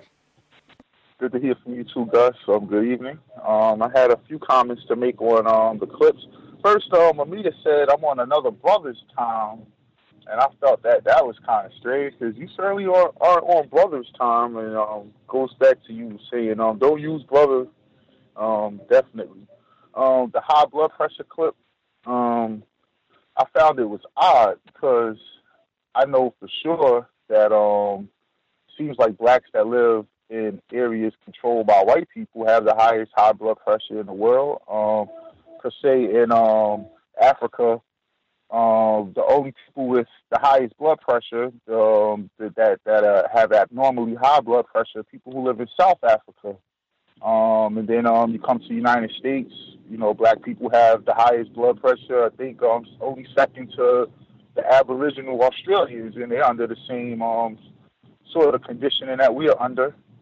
Um, you know, just the tidbit, I was um, the, the before the the basketball game came on at night, they were talking to the Australian black um, basketball player Patty Mills, and he was um, the whole story about how his mother, uh, who was had a black mother and a white father, um, was snatched away from her black mother and forced to live with a white family in white foster homes, so she could be um, assimilated into whiteness, and um, that, that's just to show you know one of the reasons why our blood pressure is so high when we live amongst white people. Um, uh, watched the Charles Barkley race program, and it was pretty good, and it kind of fit into the clip. Yeah, it kind of fit into the clip um, with, with um, where they were talking about the disparity and how they set up um, um, the living conditions for blacks and put whites in certain areas and wouldn't allow blacks to come back in them. And he did a lot of um, good work on that on that show on redlining in Baltimore. And um, I mean, it was pretty uh, pretty distinctive how he um, laid it out. And I thought it was very good, especially coming from someone as confused as him. And that's playing out today. Um, a part of that clip where they say they put some of the most harmful stuff in the black areas uh, here in New York. They want to knock down Rikers Island and um, build small prisons inside of or small jails into the black areas. And um, um, a lot of people are going to say how that's going to how that's going to um, you know bring down the living conditions in the black area. And they've already started doing that with the shelters. And um, around the corner from me, in a, a area that's pretty being pretty regentrified on a major thoroughfare on 145th Street, they built a um, they built a, a shelter, and um, I mean that whole area is just um, come down. And it's like um, just keep putting the harmful things in the black neighborhoods. Um, the cop that was um, got away with shooting with murdering the man. Um, I just found it hard to believe how they could she could think someone was reaching in a car when he was walking toward her with his hands up. Um, it just was very odd. Um, I, I just, I mean, it just shows how the, the system works. They they just, um, you know, always criminalize us. The last thing I wanted to touch on uh, was um, the um, the father of these um, three basketball players. His name's LeVar Ball. He's been in the, the news a lot. And I think that what he's doing is um, black self-respect, which is why um, are so out for him. Um, instead of signing a deal with Nike or, or Reebok or someone, he started his own sneaker company, and um, he'll be able to sell his own products uh, without um, white interference, without being marginalized. Be able to set his own price point, and I think that um, a lot of like what they did to Michael Jackson when he tried to do it, and Bill Cosby now they're doing it to him when he tried to do it, own something, not work for white people. You get uh, ridiculed, and um, I mean, oh, I think. Wow, that's one I would. I don't know. I haven't followed that a whole lot. Uh, the situation with LeVar Ball, I know a little bit about it, and them ridiculing uh, this black basketball player's father. I think he's in the draft. I, guess he'll be drafted maybe this next month, whenever the draft is. Uh, but I would be confidently be willing to predict that white people are going to uh, significantly disrupt his NBA career. Um, I know I've had this conversation even when I was more confused about racism.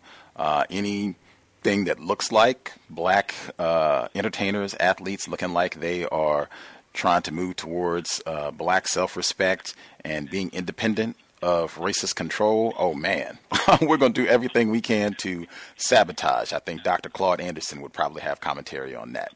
Other folks we have not heard from. Yes, have you heard? Yes, sir. Young scholar in the Bay Area. Greetings, guys, and to the rest of the callers. So, based on one of the audios that were played in this session, um, there was one about the the um I think it was called um how Seattle has raised the rent in a lot of apartments, especially in black neighborhoods. I found that very like very interesting and I connected that to like I connected it to Oakland basically where like back when I was young there were a lot of black people here. We were living just fine. We lived in like projects and basically quote unquote the hood and we were able to afford our rent. And then later on, I think it started when I was in like middle school, going on to high school. Um, I, that's when gentrification started, and basically gentrification is where um, in our in, in on on our terms, where the rent is raised, the all of our bills are being raised, and it is raised to where black people can't afford it at the time they need to pay it, and they have to move out to other countries. They have to migrate to other countries, to other countries, other places, and then all of the white people move in and start taking over, and just it just makes it a lot different. And I noticed that it created a lot of diversity for one, uh, a lot of diversity between not only white people but like the previous black people that could still afford the rent that's being due. But um, yeah, I found that part interesting, and also it's also I feel like they're just trying to move the black people out of Seattle. Period. Like just to keep them in a separate place, like they're trying to do with Oakland. I that's what I feel like. I'm not sure if it's correct or not, but that's just my opinion about it. Just feel like they're trying to move the, all the black people out and bring all the white people in one place to start like a white union, I guess. But um, it's just I found it quite not surprising, but like interesting just to hear about this going on in other places around the world. Because honestly, I thought it was in just in Oakland, but now I know it's in Seattle and more likely other places especially in the United States. Like, like back, just saying, just going back to it again, just feel like they're just trying to move the black people out of probably the country. Just like, just keep, I guess, quote unquote, take them back to Africa, probably. But yeah, that's just my opinion about one of the one of those audios, and that's all I wanted to share. Thank you for taking my call. Absolutely. Great to hear. Again, our young uh, scholar in the Bay Area. Um, yeah, that, that pattern of just uh, racial dislocation, uh, also called uh, gentrification, of dislocating the black people, um, that is very widespread. Uh, Washington, D.C. is another area where there's been a lot of articles and things talking about, because uh, Washington, D.C., they have a lot of black people, and they're pop the numbers of black people living in D.C. has been decreasing over the past years. Dr. Welsing talked about that a lot before she uh, transitioned. Um, quite a few areas uh, where the same, uh, New York uh, is one. I think Thomas in New York has, has talked about that as well. But quite a few, even Chicago, I think Pam will probably have a few words on that uh, coming up. I would say the only difference with Seattle is that Seattle does not have a lot of black people to begin with. Um, like the sound clip that I play at the beginning it says uh, Seattle has a little bit of everything. I like to see say Seattle has a lot of everything. I was going to add in just to be funny, except black people. Uh, Seattle does not have a lot of black people by any stretch. Uh, I did want to ask really quick, uh, young young caller, if you're still there, sir. Uh, you said uh, when this quote unquote gentrification happened, that it brings a lot of diversity. What do you mean when you say diversity? Oh, when I say diversity, I mean like is bringing a lot more culture into Oakland. That's what I found beneficial about it. Just bringing the white people here just to get a taste of what they are thinking about, and then we have other minorities coming in as well.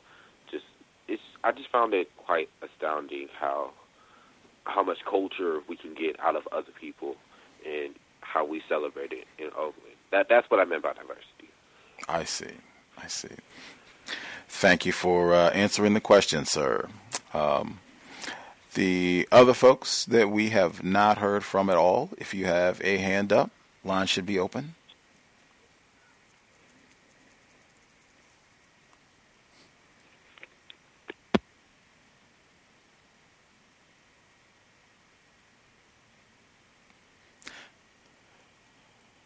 Do we miss uh, folks love it when the people call in with hands up and then are silent.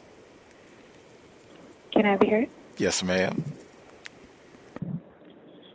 Greetings, folks. Um, I think what the young scholar from the Bay Area said was um, it had me thinking because one thing that I've noticed about non-white, specifically black people, is that we really don't. I think partially maybe it's that we don't understand, so we don't we can't hold on to a lot of negative feelings, what people would consider negative feelings.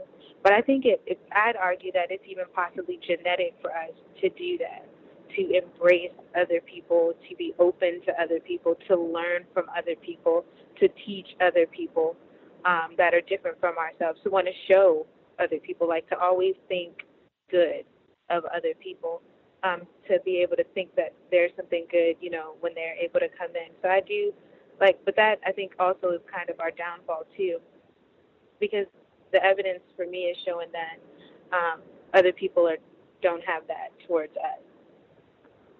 And the one clip that I wanted to talk about specifically was the clip about the blood pressure. Um, and Gus, you were going to say, or you said what I was going to say. Um, I'm not so sure that that's, you know, accurate all the way. I think that this is me personally. I'm not saying that you said that, but I think that being around white people is more detrimental to non-white, specifically black people's health, than it is to live in those areas. And I was a little frustrated with the clip because the I, what I'm assuming is a white person, white male, wanted to say, well, we just need to end segregation. And I remember it took me a long time. Gus helped me to, to really understand there's really no such thing as segregation. There never was. We non white black people have always been living amongst these white people since we've been here. Like real intimate, close spaces. Even if we have, you know, a cabin over there or whatever, we've never been able to be completely separate from them. So the term segregation is a misleading one. Um, and so I didn't like its use in the article. I didn't think it was constructive. Um, and I don't think that, like, if all living environments are made equal, I don't think that non white, specifically black people, um, will have lower blood pressure just by living amongst white people. I don't think that at all. I think that black people have to deal with a whole lot uh, psychologically when we are around white people, especially if we are not the majority in that particular environment. So I just felt like that was misleading. And I'm trying to figure out why. Like, I think, I don't know if white people like to be just amongst white people because then, you know, maybe they turn on each other too fast. So they like to have us around so that there's always someone to watch and spy. Like, I'm beginning to think that that kind of level of that just might be part of their pathology or psychology that that's just how they operate so they need us to be there um, I look forward to the day when we just like, nah, I could take the really big house over there in the suburbs, but it's not really worth it. And I think if we stay um, or return back, then we would do a lot of good um, by not leaving folks behind.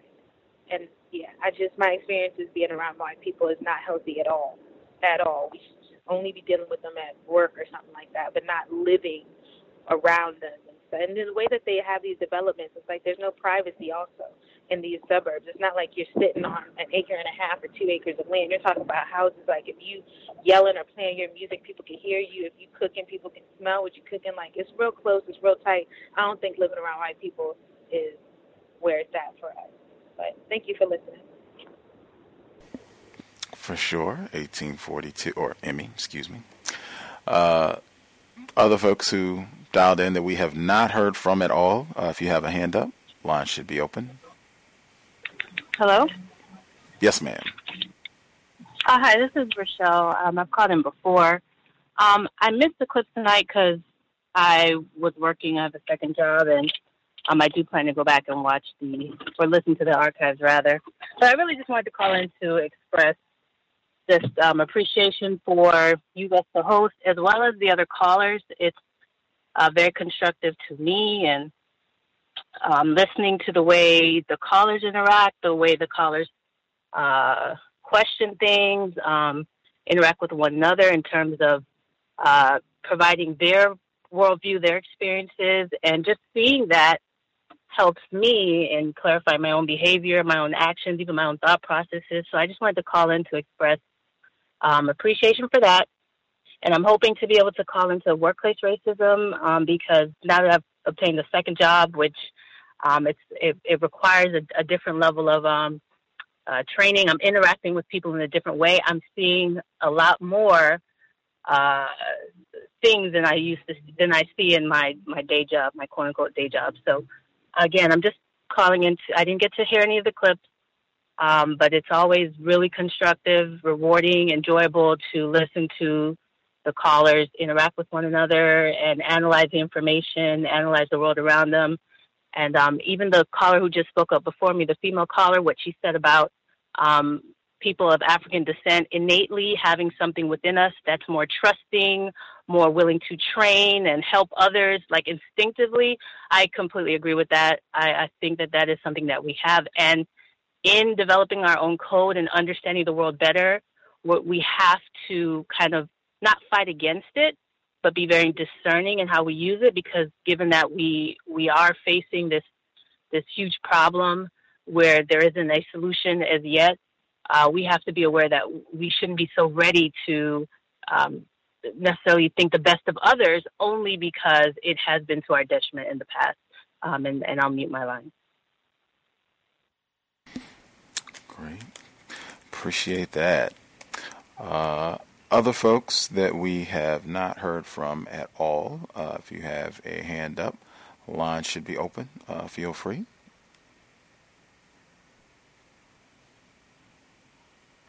Hello, may, may I be heard? Yes, ma'am. Hello, um, this is Red from Ohio. Uh, I did get a chance to hear the clips this time, and I guess I would start with the issue, like other people have pointed out, about the whole if black people lived in segregated neighborhoods, then that would be better for them.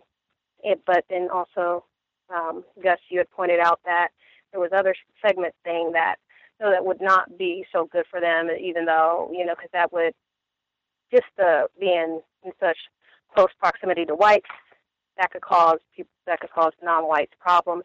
But then also, what another thing that we all are what I've heard before, and I think also not only on the show but in news, in different news segments and what have you, is that even if we move into these places, non-whites move into places where there are whites, where there are better schools, better services, they just take them out once too many of us move there. And just another thing about the whole um, white flight and gentrification, I see it also here in Ohio. Like um, just where my sister lives, where it, it seems like it's been a primarily black neighborhood for decades. And like the more I see that they they do to like the the parks around it, or even like there's a hospital not that far away, I see how they're slowly, I like moving in more whites, or they are tearing down some old, very, very old houses, very old brick houses, and replacing them with new, like, I don't know, plywood or whatever new substance, new type of materials that they built the houses with. Um, so that that was one thing. Uh, the other thing about uh, there, there was a segment that you played about Nevada schools, and I know I have spoken about um, Nevada before, and not only is it with um, like Nevada being and, and like other schools, they're more willing to um, be more race, like the children are racist, but also um, the teachers are racist as well, and even their policies, uh, especially like with the clothing policy. I've um, heard of students, like black female students, who, let's say, they wear um, shorts or a skirt or something like that, they have gotten sent home when a white a white woman, a young white woman, might wear something that is is definitely too short, too revealing, and it's fine. And that can be pointed out, but it still doesn't make a difference. Uh, another thing about um, Nevada that I had that I had um, noticed was that I had actually, when I had lived there, um, and uh, the, state had paid for my um, training because I was unemployed, and they paid for me to get tra- job training. And I, at the time, it was me and a black male friend, and we both went to like this uh, unemployment uh, office to ask for some type of assistance, at least you know resumes or something like that. And before they would even offer him assistance, he would have had to, I think it was sign up for the draft or something along those lines. And then that made me think about how um, Dr. Curry had uh, spoken about even like the differences between, and not only him, but just how the differences between there are the there will be females who will have more training or college degrees versus males, and and that and just in my personal experience, that that's what I that's how it kind of related with me. I guess the last thing that I did want to touch on was the uh, going back to the segregated um, communities. Um, I remember hearing in high school a teacher he had spoken uh, uh, he had spoken in class briefly about how his mother um, he had looked at his mother's deed and it lit, and it also had I don't think it had like nigger specifically spelled out in the deed that she couldn't sell um, resell the house to you know a nigger or a negro, but it did actually have basically you can't sell um, the house to blacks. So it was definitely, and I don't even know why he brought that up because it wasn't like a. I don't even think that we were talking about it, but it it made me think about how they how whites they do tend to. I feel like they get some type of joy just reliving all the all the detrimental things, all the trauma that ha- they have put on blacks. Um, I, that's all I have to share. Thank you. Are there other folks we've not heard from at all? Can I be heard? Yes, sir. Yes, sir. Uh, greetings to you, the hosts, the callers, and the listeners. I um, listening to the clips. Uh, the first clip that I, I heard when I dialed in was about the black women and their uh, their infants or their their children um, dying from lack of, I guess, health services uh, from white people. And I thought that was particularly interesting, just to focus on uh, black women and uh, the the infants and how um, helpless the, infant is and, and how more susceptible the infant is than um, than the adult to um, to, to certain uh, certain I guess environmental factors. Uh, I was just researching something uh, today. I've been researching it actually for a while, but uh, today I'm also researching it, uh, trying to figure out, um, focusing on the same thing, women and infants, but not the black women and infants, but the white women and infants. And um, I'm figuring that, as I said before, if we're able to get the the atmosphere to a certain temperature for a sustained period of time, for such a period of time, that it will actually uh, cause the white women to probably have stillbirths for the entire generation, probably, but definitely um, uh, increased heat um, temperature uh, would cause preterm births. It would cause heart attacks. Um, and this is just look, looking at a couple of documents. But to get to that point, perhaps bonfires would work, perhaps not. But I, I think that it would work because it, it does superheat. Uh, the, I've seen it heat the environment um, just right around that bonfire. I've been reading articles about bonfires increasing the temperature of areas, you know, and there's actually laws on how many bonfires you can do in certain areas. There's laws that limit them.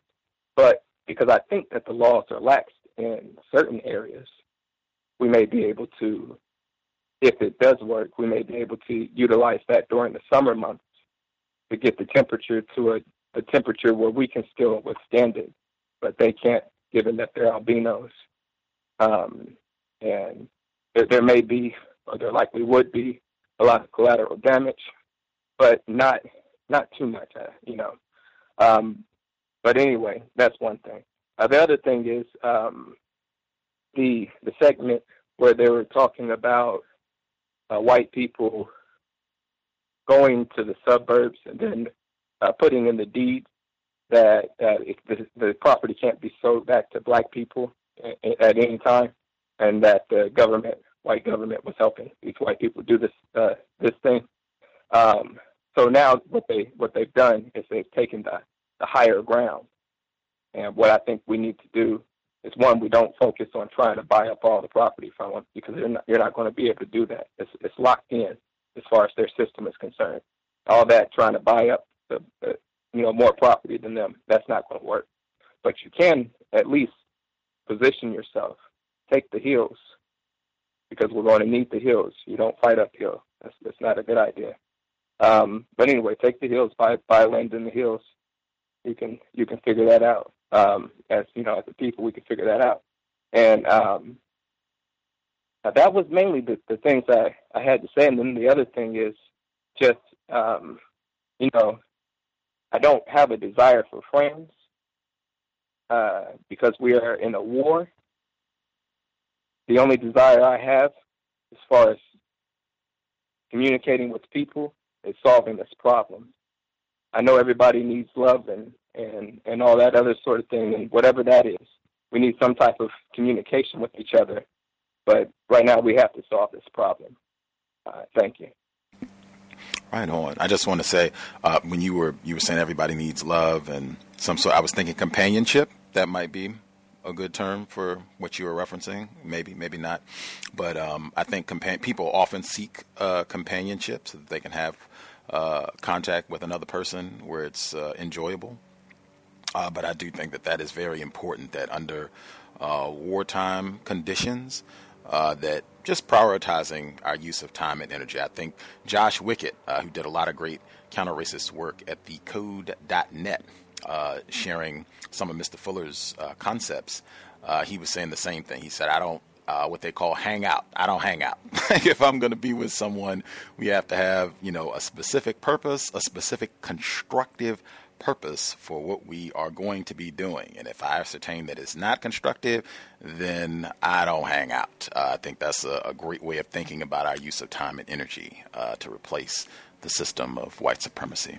Other folks we've not heard from at all. Uh, if you have a hand up, you should be with us.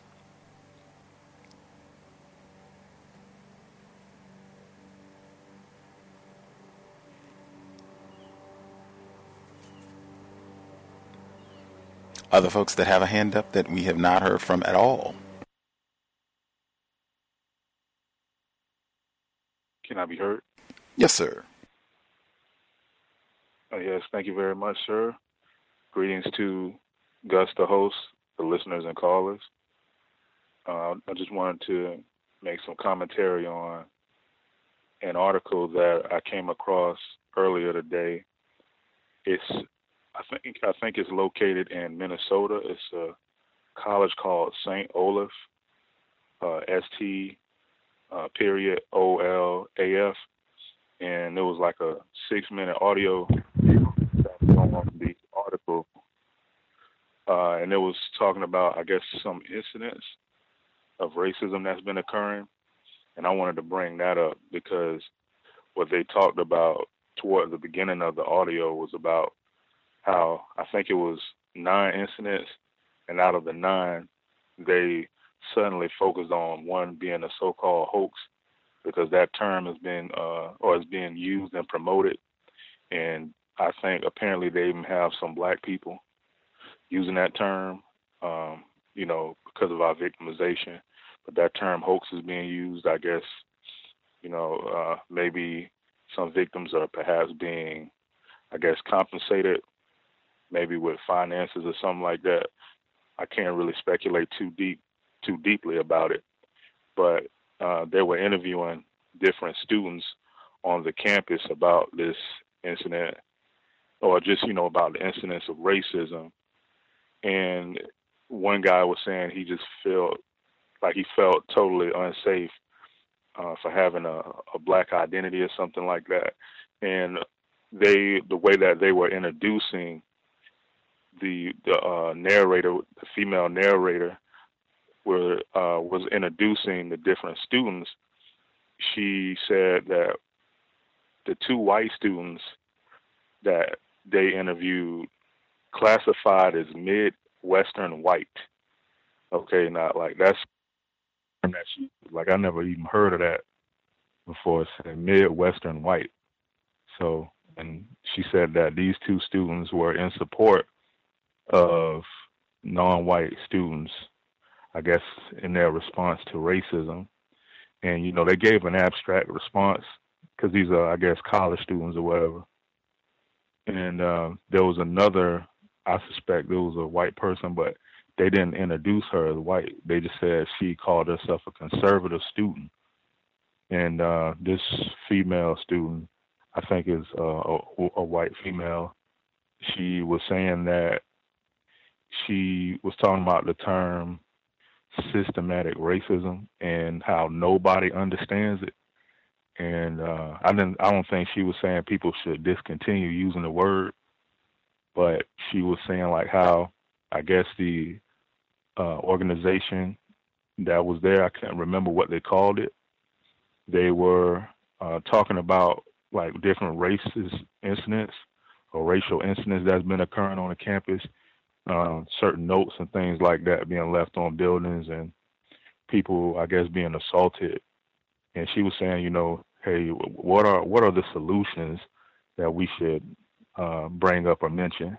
And I noticed that um, like on different TV shows and segments, people like white people will say, you know, what are the, what are the solutions, and they won't really necessarily point the focus on, you know, individual uh, white behaviors and things like that. So, you know, she was basically mentioning how this group was mentioning racism, and they and she was bringing up another thing. She was saying, you know, I have no problem with talking about that, and you know, they were saying that they can bring in a change in curriculum, you know, bring in different, I guess, she used the term ethnic culture studies or whatever.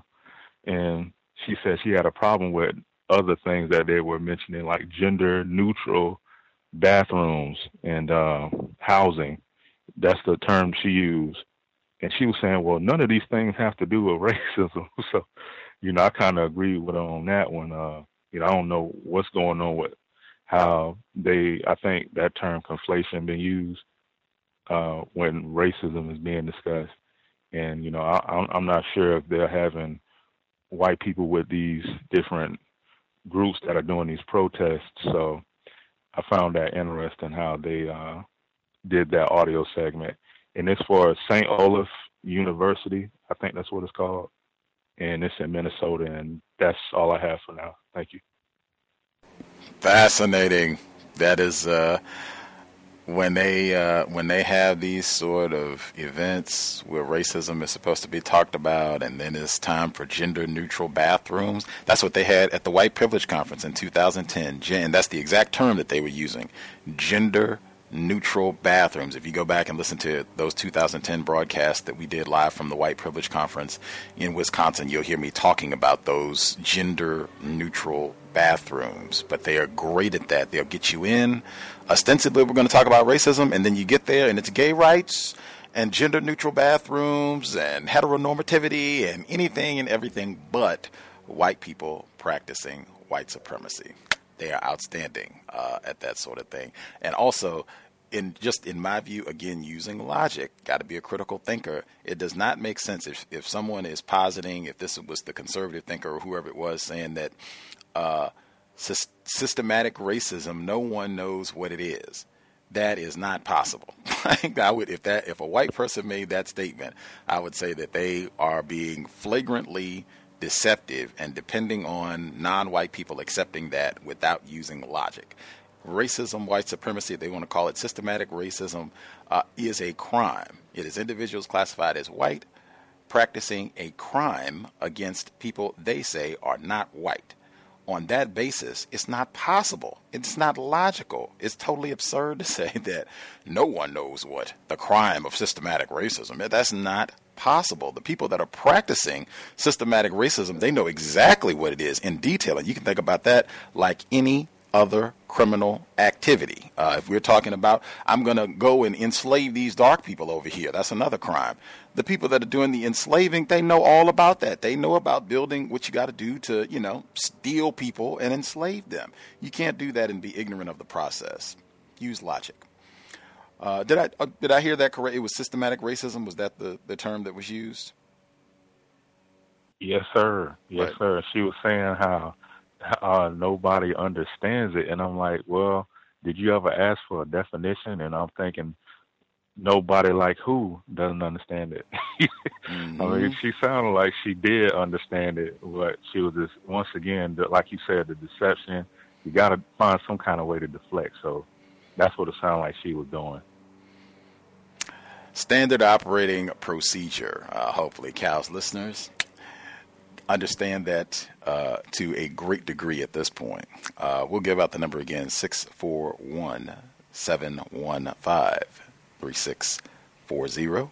The code 564943 pound. Press star 6 if you would like to participate. Uh, are there folks we've not heard from at all who have a hand up? Can I be heard? Yes, sir. Hey, good evening, everybody. Hope everyone's having a good evening. 2812 from VA. Um, I didn't get a chance to hear uh, any of the earlier broadcasts. I was on the road, but just wanted to share a couple of things that I observed. Uh, I think I mentioned this last week, um, earlier in the week, about the Richard Spencer incident. Um, I was actually able to speak with other victims of racism this evening at my son's basketball tournament, non-white uh, males and females who were not aware that this white supremacist rally had occurred right down the street, about you know 40 minutes from where we reside, and they were just in shock when I was showing them the pictures and things of that nature. And I, I had just mentioned like, you know, that's typical, and they were like, "You're right," and they were like, "Wow."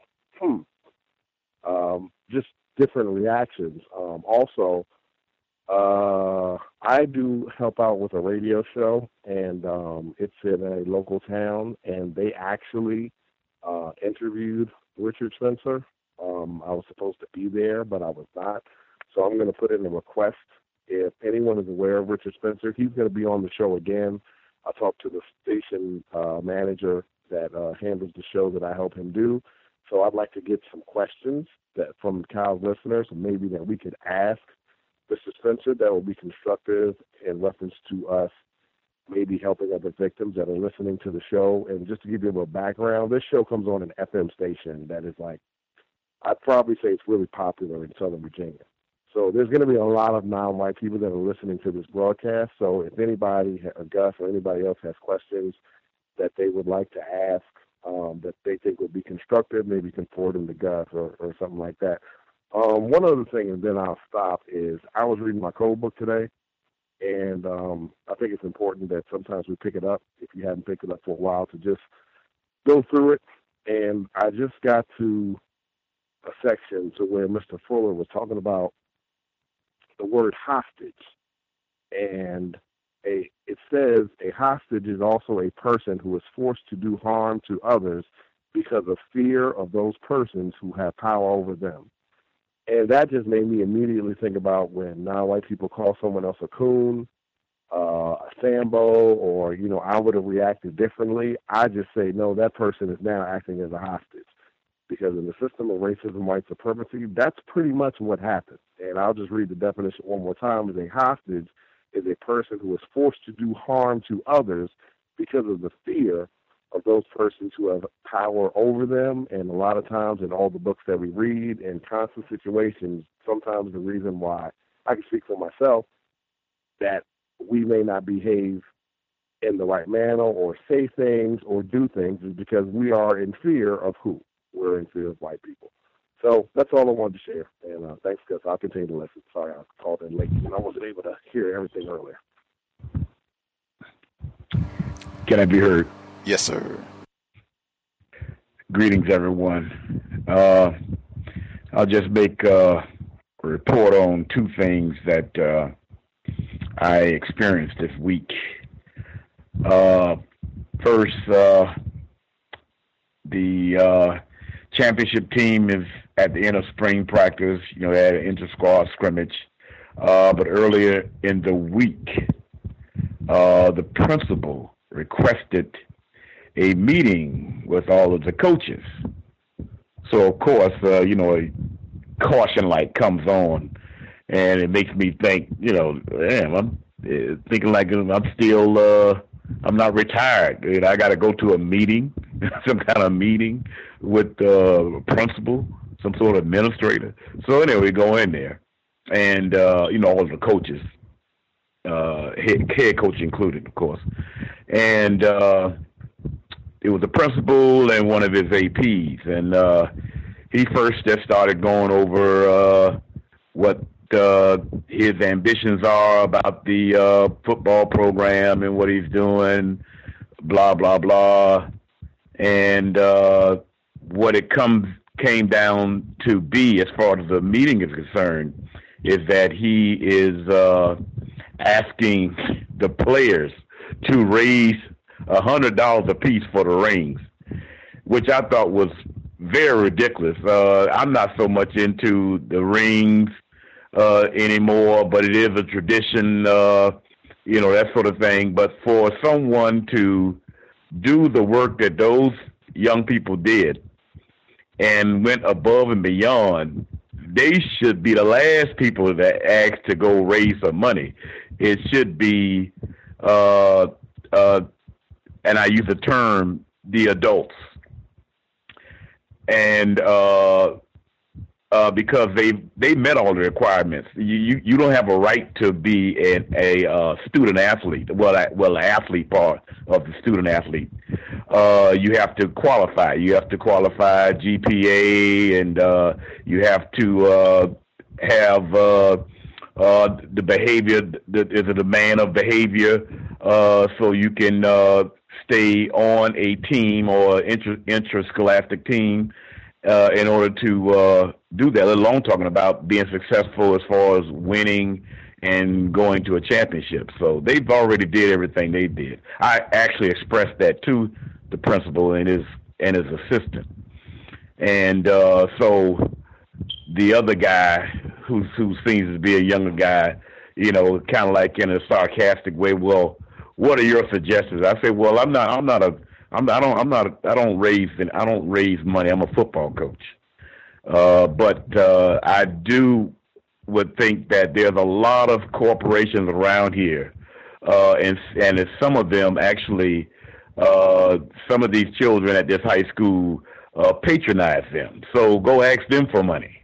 They certainly have enough money to buy the rings, uh, uh, just you know, out of their slush fund or whatever you know uh, you want to call it, just miscellaneous fees they can pay for those, these these rings.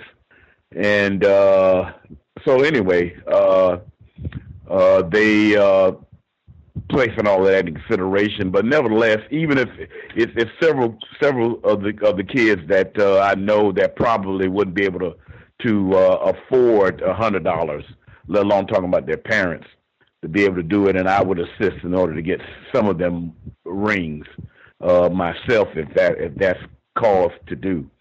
Uh, but uh, moving on, mind you now, if, if if any one of the callers don't know, ninety nine percent of these these children on the team are, are non white black males.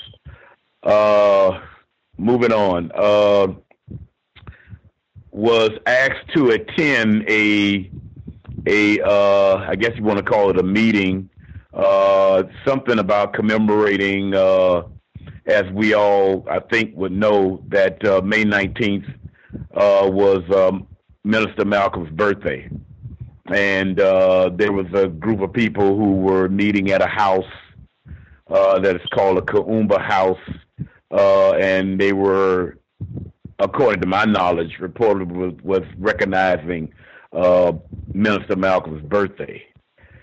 So I go, and uh, I've you know I've been at these events, you know, off and on for over thirty years, and uh, so go there, you know, with the you know some people were dressed in African garbs uh, uh, and that sort of thing, and uh, basically the the idea with with Minister Malcolm was actually was not the centered event uh, what it was. It, it was they were just using that to individuals to sell things or or to advertise whatever personal projects that they were doing, uh, which kind of like you know I thought was a little bit disappointing uh, because I certainly wouldn't have went there if I knew that.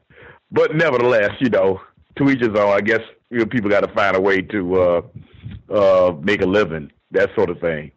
And so anyway, I I just sat I just sat through it because you know uh, an associate of mine uh, asked me to to attend, and this one uh, uh, non-white black male uh, started talking about the idea that uh, he is he is tired of uh, the quote unquote United States uh, and all of its problems and and uh, I made up my mind and I left and went back quote unquote home to Africa, back home to Africa, uh, uh, Tanzania to be exact, the place that's called Tanzania and uh, didn't know anything about farming and learn how to farm and and plant. And he was basically just describing on how successful, quote unquote, he uh, has been into planning this and planning that. And I'm sitting there, I'm I'm about to I'm about to just just get up out get up out of my seat and throw the chair or something like that,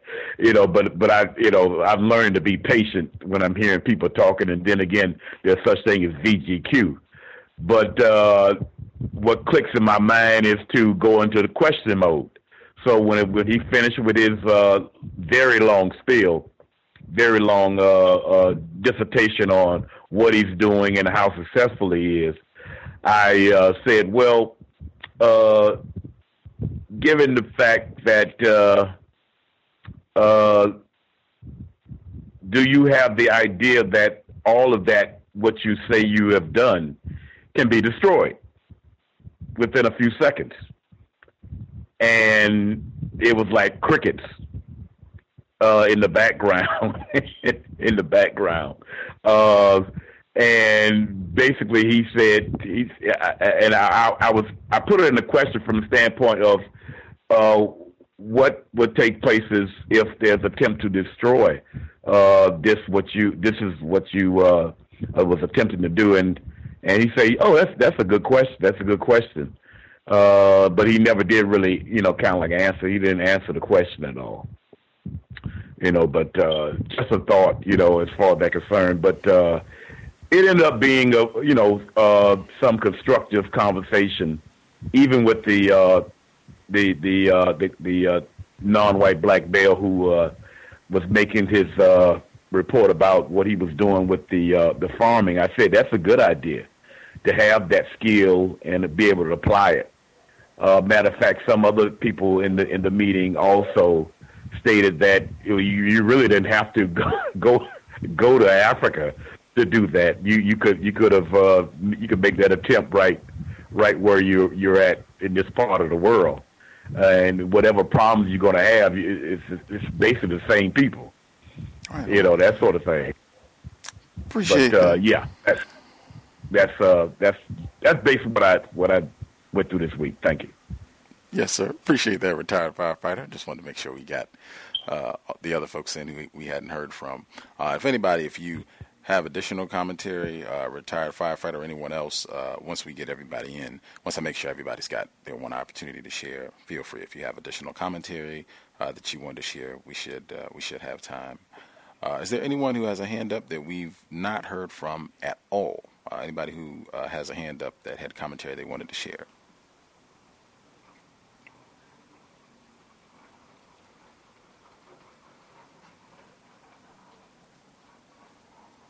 folks up that we've not heard from, I guess, that called in more recently. Uh, if you have a hand up, uh, feel free.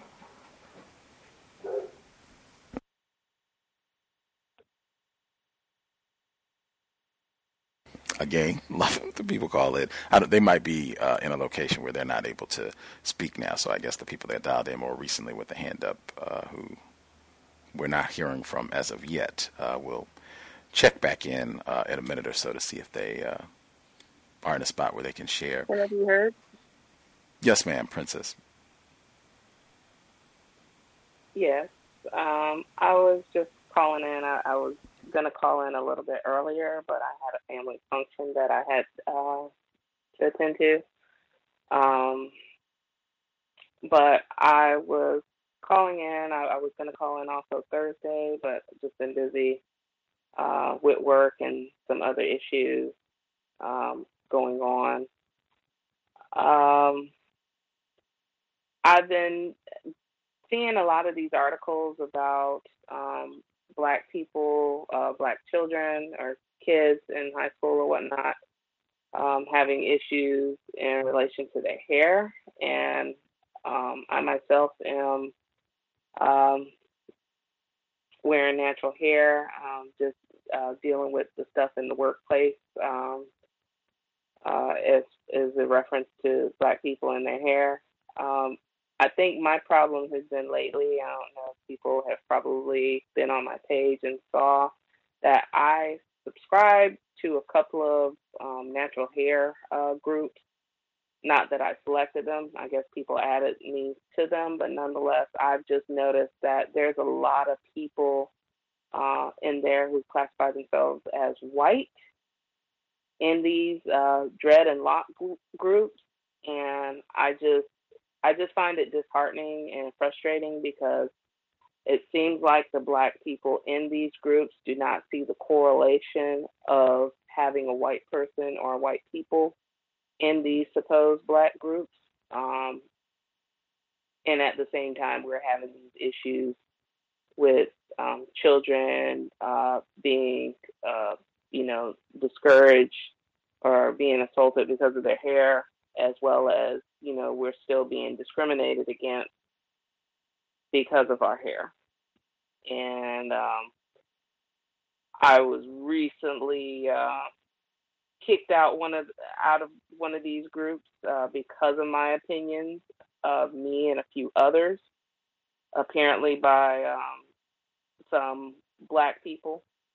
Um, these um, I had looked up the information. I guess they were uh, these four black female administrators on this page, apparently, and just really seeing how black people were just caping for these two lone white people that was apparently locking their hair, if you will. And like I said, it, it's just um, I don't I don't know.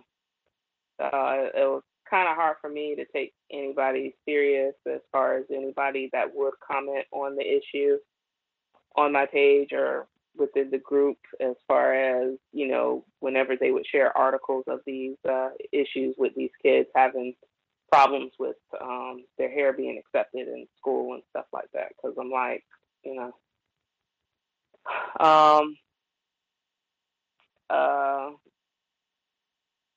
I did receive a call from corporate. We've been pay- playing a little bit of phone tag. I would have called Mr. Fuller in regards to my workplace uh, situation. Um, but I just kind of left it uh, where, you know, uh, just leaving it the ball in their court because I don't want it to look like oh I'm just trying to you know just bother anybody.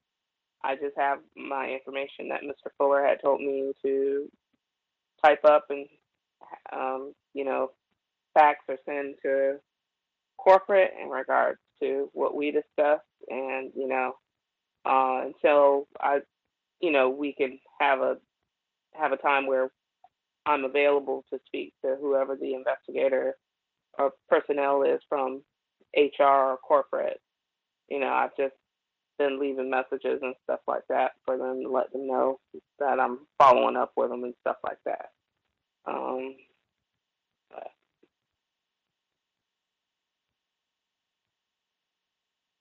Is that all you had? That's it for now. All right, on. Yes. Appreciate that, Princess. Workplace racism is on Thursday. Uh, always great if you. Uh, I think I've encouraged other listeners as well. You can uh, reach out to Mr. Fuller if you want to get his input. He generally is very helpful, very eager to help. It's been my experience.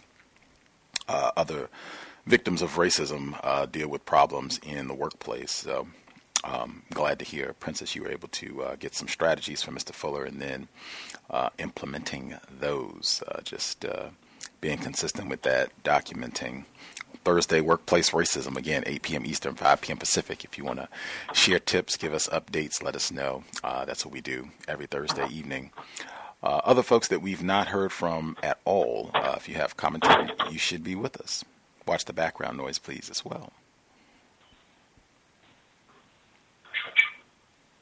Are there folks that we've missed completely? Anybody that has a hand up that we've not heard from at all? Okay. I think we got everybody. Might have missed uh, one or two folks, but you know, maybe they uh, will comment later. Uh, other folks, uh, even if you've already spoken up, if you have commentary, additional comments, questions, feel free.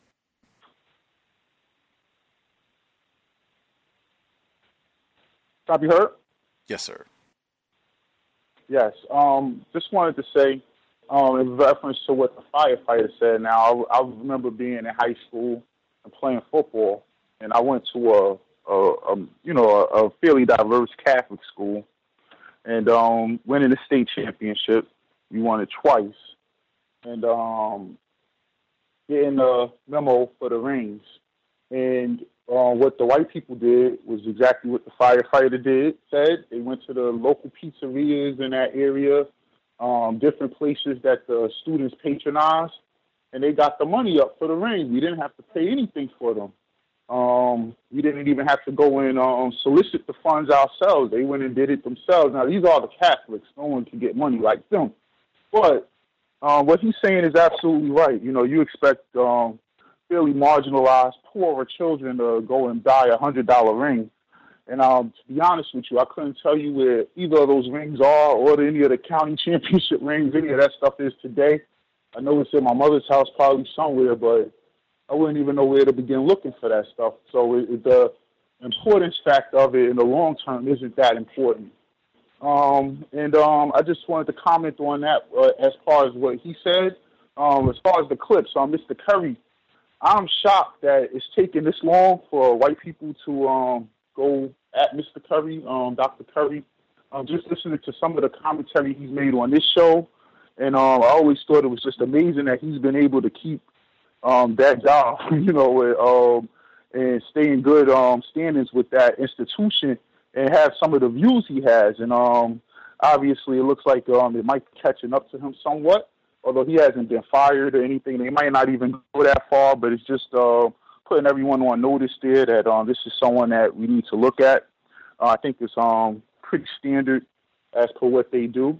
Um, and the um, last little tidbit I wanted to add in as far as um going back to um what what uh, when I mentioned um LaVar Ball earlier and you your commentary and just to say that um several of the NBA players have um said they're gonna try to hurt this guy when he comes into the league uh, because they don't like what the father's doing and and um just a lot of the um I guess them um listening to the feeding into the negative um media um looking for their white validation um, they, they're going to come out with these type of posts um, that they're going to go and hurt another black man for him trying to actually own his own um, brand and um, brand his own company. And I just felt like that was um, totally uh, a part of the system, how they often um, can get us to um, turn on one another. Um, and uh, what did the guy call it earlier? Um, uh, he called it, man, he got it from the code book. Uh, I thought that was great.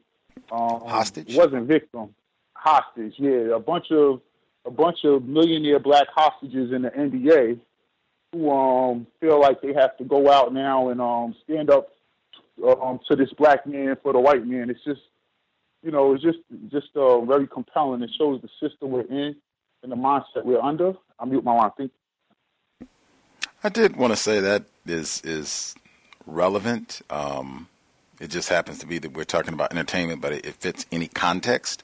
Uh, it's been my experience.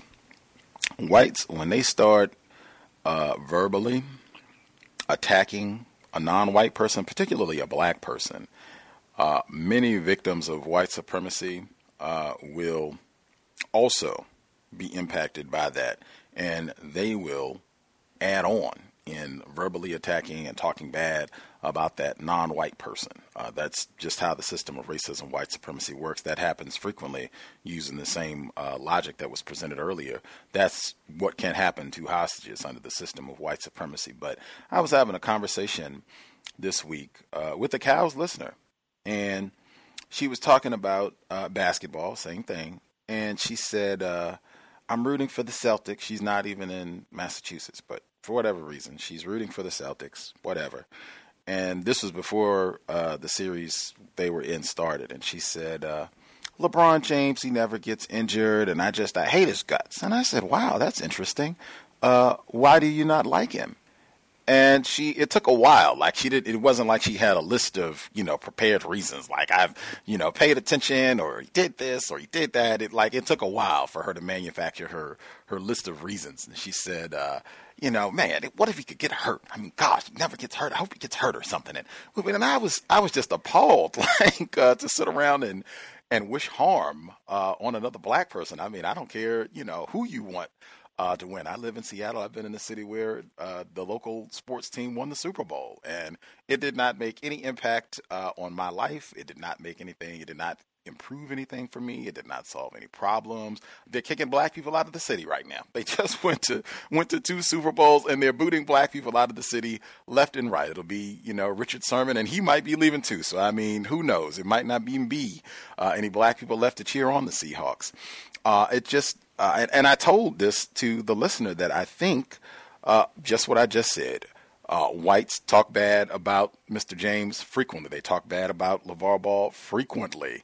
Uh, and black people, period. They talk bad about them all the time. And a lot of times, victims of racism we end up being contaminated with that racist rhetoric and we end up doing the same thing. That's what when Dr. Welsing, when she talks about black self-respect, it doesn't mean that I have to like a person or be in, uh, in love with this person or agree with their views, but I'm not out of black self-respect. I'm not going to sit around and talk bad uh, about this black person, uh, regardless of what they're doing or what they're saying. And I certainly am not going to sit around and talk about wishing harm or, you know, I'm going to injure uh, this black person because I don't like their, you know, marketing strategy and what they're doing with their paraphernalia. I mean, wow, that is the system of white supremacy on display again. Whites are most to blame. Other folks have commentary? Yes, sir. That that reminds me of the Pouncey the Pouncey twins, two non-white black males. One plays for the Pittsburgh Steelers and the other for the Miami Dolphins, who has spoken up for uh, the the white male murderer who committed suicide, former tight end of the uh, New England Patriots, uh, but yet uh, participated in the terror and the torture of a black male for the Miami Dolphins. Well, at least the one that is the starting center for the Miami Dolphins, that half for the twin. Uh, in defense of that white male who was causing havoc on the team uh, against this uh, this non-white black male that uh, uh, briefly played for the Dolphins and came went to went to Stanford. I just can't remember his name, but I think you recall the incident because it really went national. Jonathan. Yes, yes. Uh, they are they are two examples of that. What what you you you you you two guys are talking about. Uh, also, back to the uh, the ring situ- ring situation. The white male athletic director had the nerve to uh, uh, give some sort of uh, negative I, I, would call it negative cajoling uh, to the uh, the head coach about uh, the only white male that's on the team because he was able to raise some money. Mind you, now his parents, parent or parent, is owners of a business in the area. Uh, and uh, I just thought that was such a joke. You know, I, I, I don't say too much, you know, as far as they're concerned, because uh, uh, from the standpoint of if they're not necessarily talking to me, but when it comes to uh, the children, I'm going to speak on their behalf uh, because, as I mentioned before, nine out of ten of them are non-white black males. So uh, those are just some of the observations that I've had. Thank you the person who dialed in. Yes, ma'am. I just wanted to get the caller on the headset, the caller on the headset that we haven't heard from at all. Did you have commentary? Yes. Uh, can you hear me? Yes, ma'am. Um, I wanted to ask Thomas from New York a question. I wanted to ask him um, if stop and frisk is still an active practice, uh, primarily targeting blacks in New York City.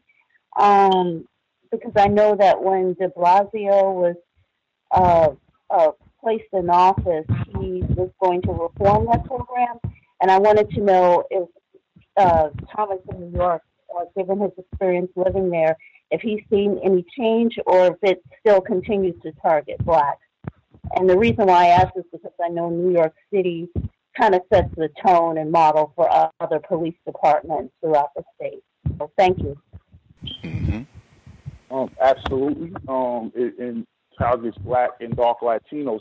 And um, just a, a tidbit on that is um, right after he got uh, he came in and he spoke very um, bad about stop and frisk. It did stop, but it was it didn't stop because he said something. It stopped because the police stopped working. Um, they felt like you know he was against them. They turned their backs on him, and they weren't going to fight crime. But as things settled down and got back to normal, um, you could get stop and frisk in New York City, but it happens everywhere. It's not just New York. I mean, I would say anywhere you live, they could stop. I was stopped a few weeks ago. They said I fit the description of someone that um, committed a crime. I'm six five. That guy was five six. Um, he was a lot darker than me. Um, so I mean, you know, they can use any ref- any reason to do it. I think that that's what they're doing now. They're just using a reason um, to, to say, "Oh, we're doing this for this reason or that reason," but um, it's not just flat out. We're just frisking for no reason. Um, another thing is, um, uh, since the terrorism thing, and this I find impacts black people as well. Um, they can stop you at any time on the train or as you're entering the subway and just look through your bag, which I think is um. And I see the thing set up here in Harlem. Like I'm like, you know, we don't have any terrorists around here. You know, I mean, but you know, it's it's just what they could do. Right on. Appreciate the uh, question and answer. Uh, I'm not sure was that uh, was that Red in Ohio who was speaking up, or was that one of our other female callers? No, um, it, it was me. Um, I just actually had a question for the parents on the line. Um, it, it's been something that's been on my mind for weeks, and I keep forgetting to bring it up during the compensatory call-in. I actually have a family member who, a younger family member who's still in like um, elementary school, and I had heard that he has not gotten any homework since he came back from um, Christmas break.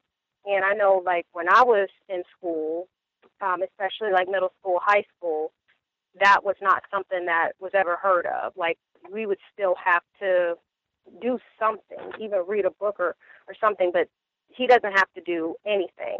And there's no, and it doesn't seem like that that's something that that has even changed. So it seems like not only are they not even making, you know, and he goes to public school, but it seems like not only are like whites, you know, expelling children or suspending children, but it's like they're not even giving them things to do outside of school. So that was definitely something that was concerning me. So that's all. Uh, that's the only other thing I had. Hmm. I'll encourage if we have parents uh, to speak up if they have commentary on that. I do not have offspring. However, I do know just from checking uh, the news regularly that that has been uh, reported regularly for about the past 12 months. Uh, this uh, has been kind of a new push for many different teachers to not give out homework or to give out very little uh, homework, and some people were saying, you know, that they don't like this because it just means that uh, children now have lots and lots of free time. They have nothing to do, so they can just come home and you know watch TV or play video games or whatever else they're uh, going to do uh, once they get. I guess if it's black children, they'll go out and you know commit strong arm robberies. But uh, this, I have heard this, uh, people talking about this, and in some places, people are saying that they don't like it, in other places, for various, and I think they were given a variety of reasons, not having textbooks, um, lots of different. Uh, there were other reasons, uh, but where they were saying, well, maybe this is something that we should do, uh, either going with a lot less homework or no homework at all. But uh, if we have parents who have any input on this, that would be grand. be heard? Yes, sir.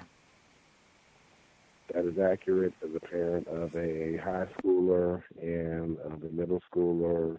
Um, I can tell you from my oldest, he had a French teacher that literally might have given them homework in January, and then the last assignments were given maybe two weeks ago. And uh, he had another class. It was the same thing. Same thing with the middle school. It was a little different situation.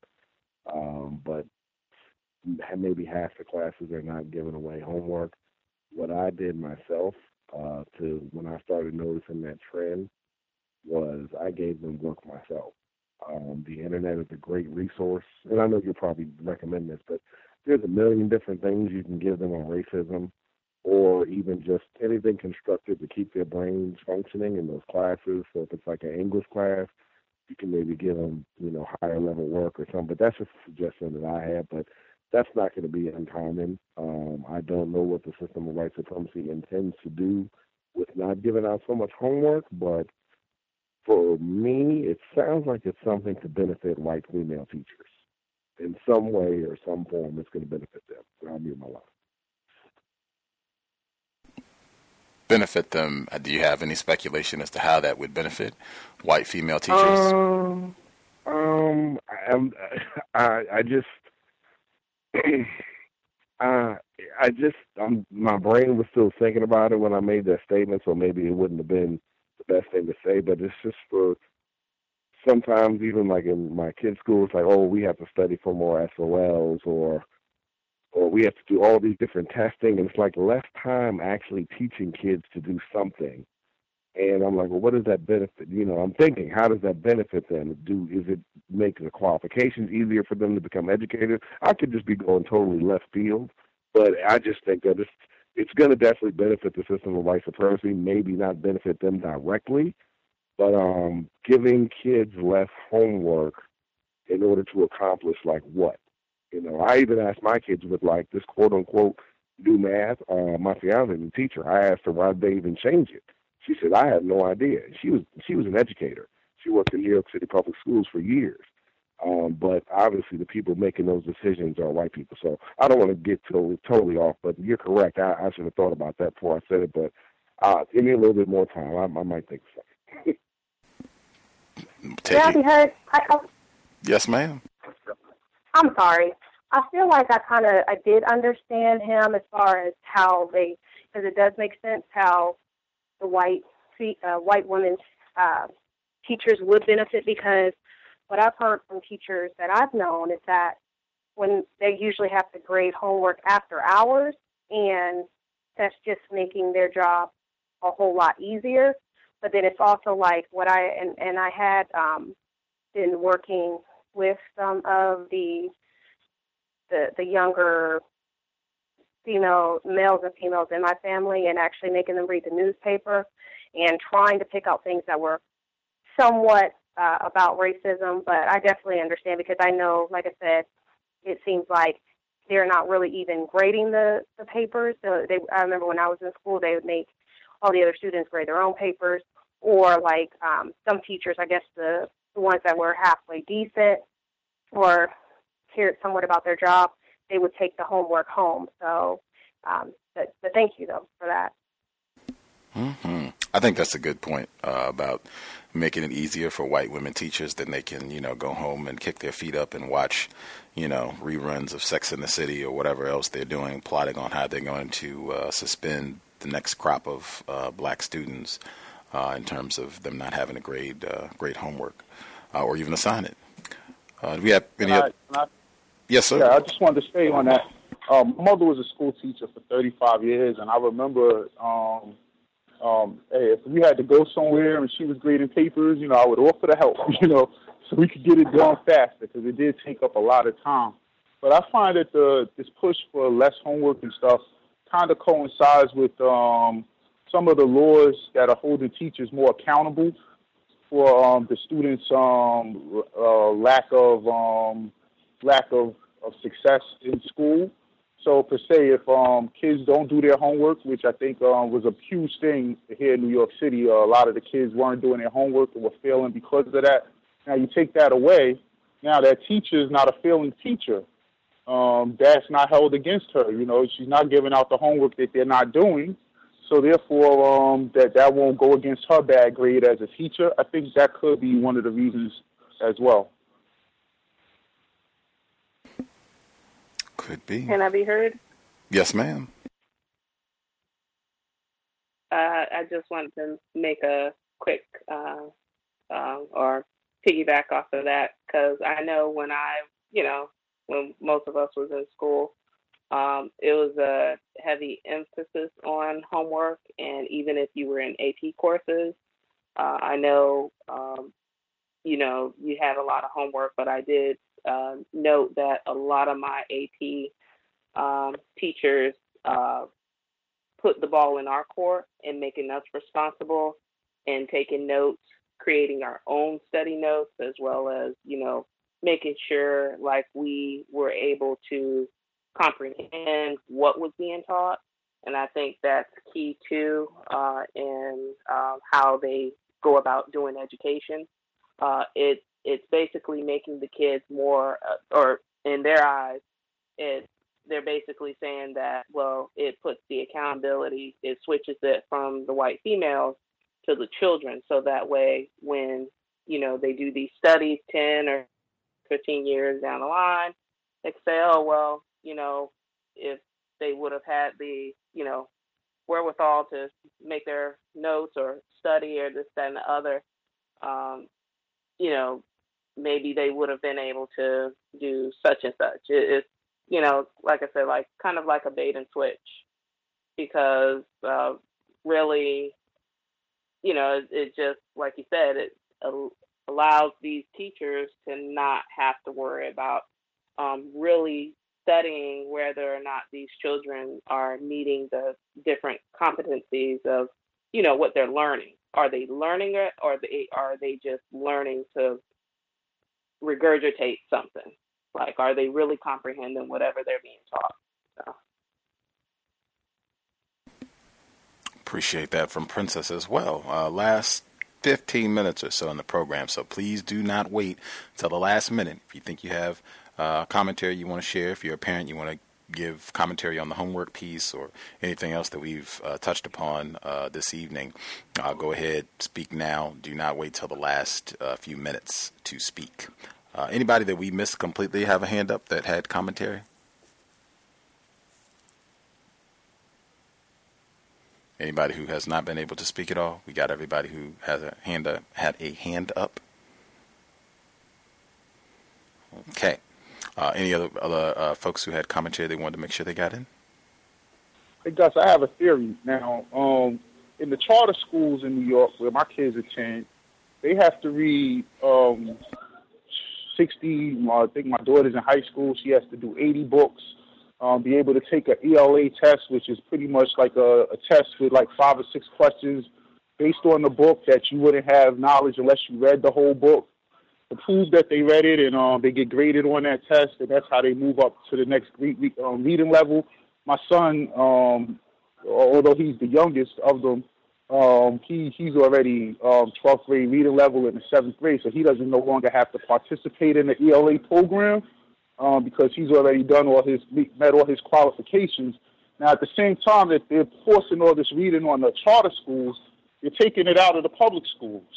And um, if Betsy DeVos, who's a big time advocate of charter teaching.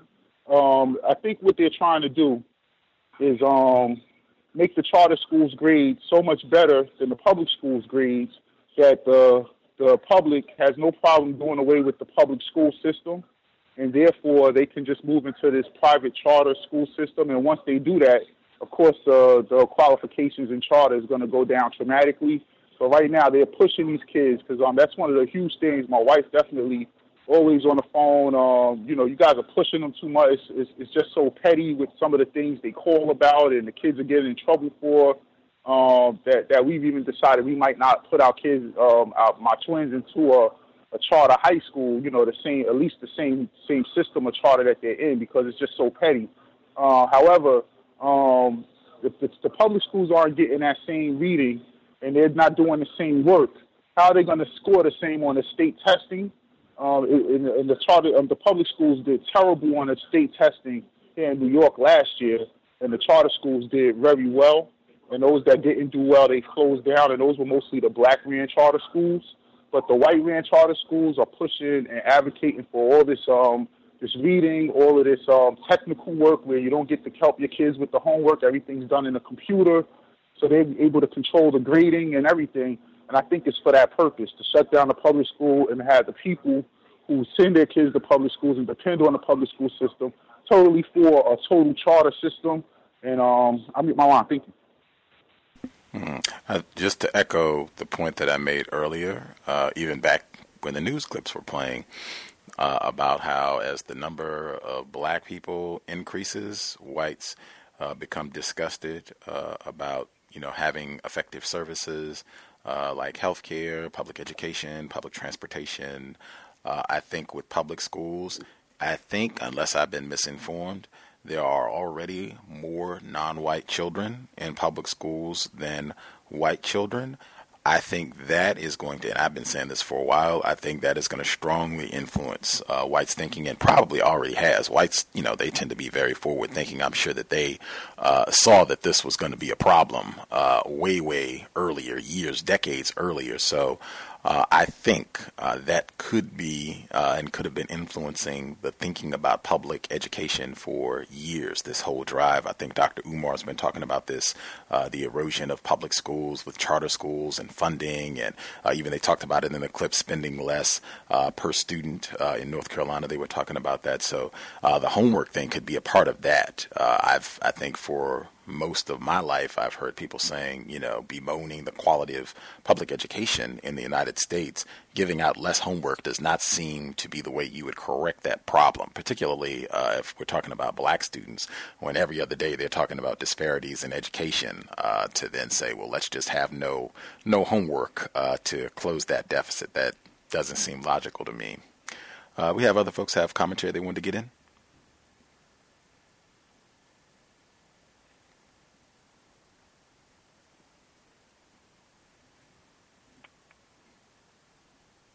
Did we miss anybody? Everybody? We got everybody who had commentary they wanted to share? Last thing, Gus, very last thing. LaVar Bell, cowbell, uh, Ball, cowbell. Every time you hear that name, he's married to a white woman who's dying from cancer. Um, it, um, I, I think that that's huge. Mm. Wow. The uh, that piece on the maternal mortality rate, I thought was uh, extremely important. That has uh, tremendous impact uh, on black females, uh, the war of racism, white supremacy, and I guess that's maybe something else that should be discussed. I mean, if we people that spend a lot of time talking about Area Eight. Uh, in black male, black female uh, relationships, maybe that's something that should be discussed. if that much death and trauma is happening with uh, the childbirth process for black females uh, and black children in this part of the world, then hey, we need to have you know serious dialogue. Uh, and do we want to do uh, a natural birth process so we can avoid all that and you know breastfeeding and all of that? But I mean serious conversation about that before you even get to the bedroom. Uh, for people that you know endorse Mr. Fuller's concept of having 200 questions, maybe that should be a part of the conversation before things get too you know rowdy in the bedroom.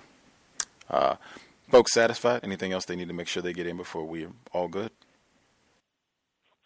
Uh, Gus, I thought I did think of one. Um, it, was, well, it was on my brain. I just didn't know how to um, articulate it, but it was a reference to. I know that where I am, it's been a huge impact of testing. Has literally become. Uh, it's just all about testing. Testing for education. Sorry, area of education. That testing is very important and a lot of teachers, you know, they would complain that they're doing a whole lot of testing. But what I'm seeing is that it's it's it's giving non-white kids do, you know, from I can even see my son's middle school, they do not perform well on these tests. And if you're going to a test-based module, you're literally going to have a bunch of non-white kids that are not performing, increases in suspensions and things of that nature still continue to say that we're going to have problems in school and we need more educators. You know, I I, think I mentioned this uh, maybe a year ago, but um, I went to a education day at my son's school, and literally, I'd say if there were 400 teachers that came out there, 380 were white females, literally. And there's a huge push. They're still getting hired, and I just think it's going to be a benefit for them to maybe the qualifications are a little bit less. You can come in and be a teacher. You're not giving them enough homework, and we're still going to be able to discipline and keep these Negroes and these Latin kids, and they're not going to be performing, and we've got to have more people for them. But in the area of testing, I can see that's a huge benefit because literally they don't give homework. They just say we got to prepare for a test, and it just gives a lot of more, a lot of 21 year old non qualified white women a lot of jobs that they really shouldn't have.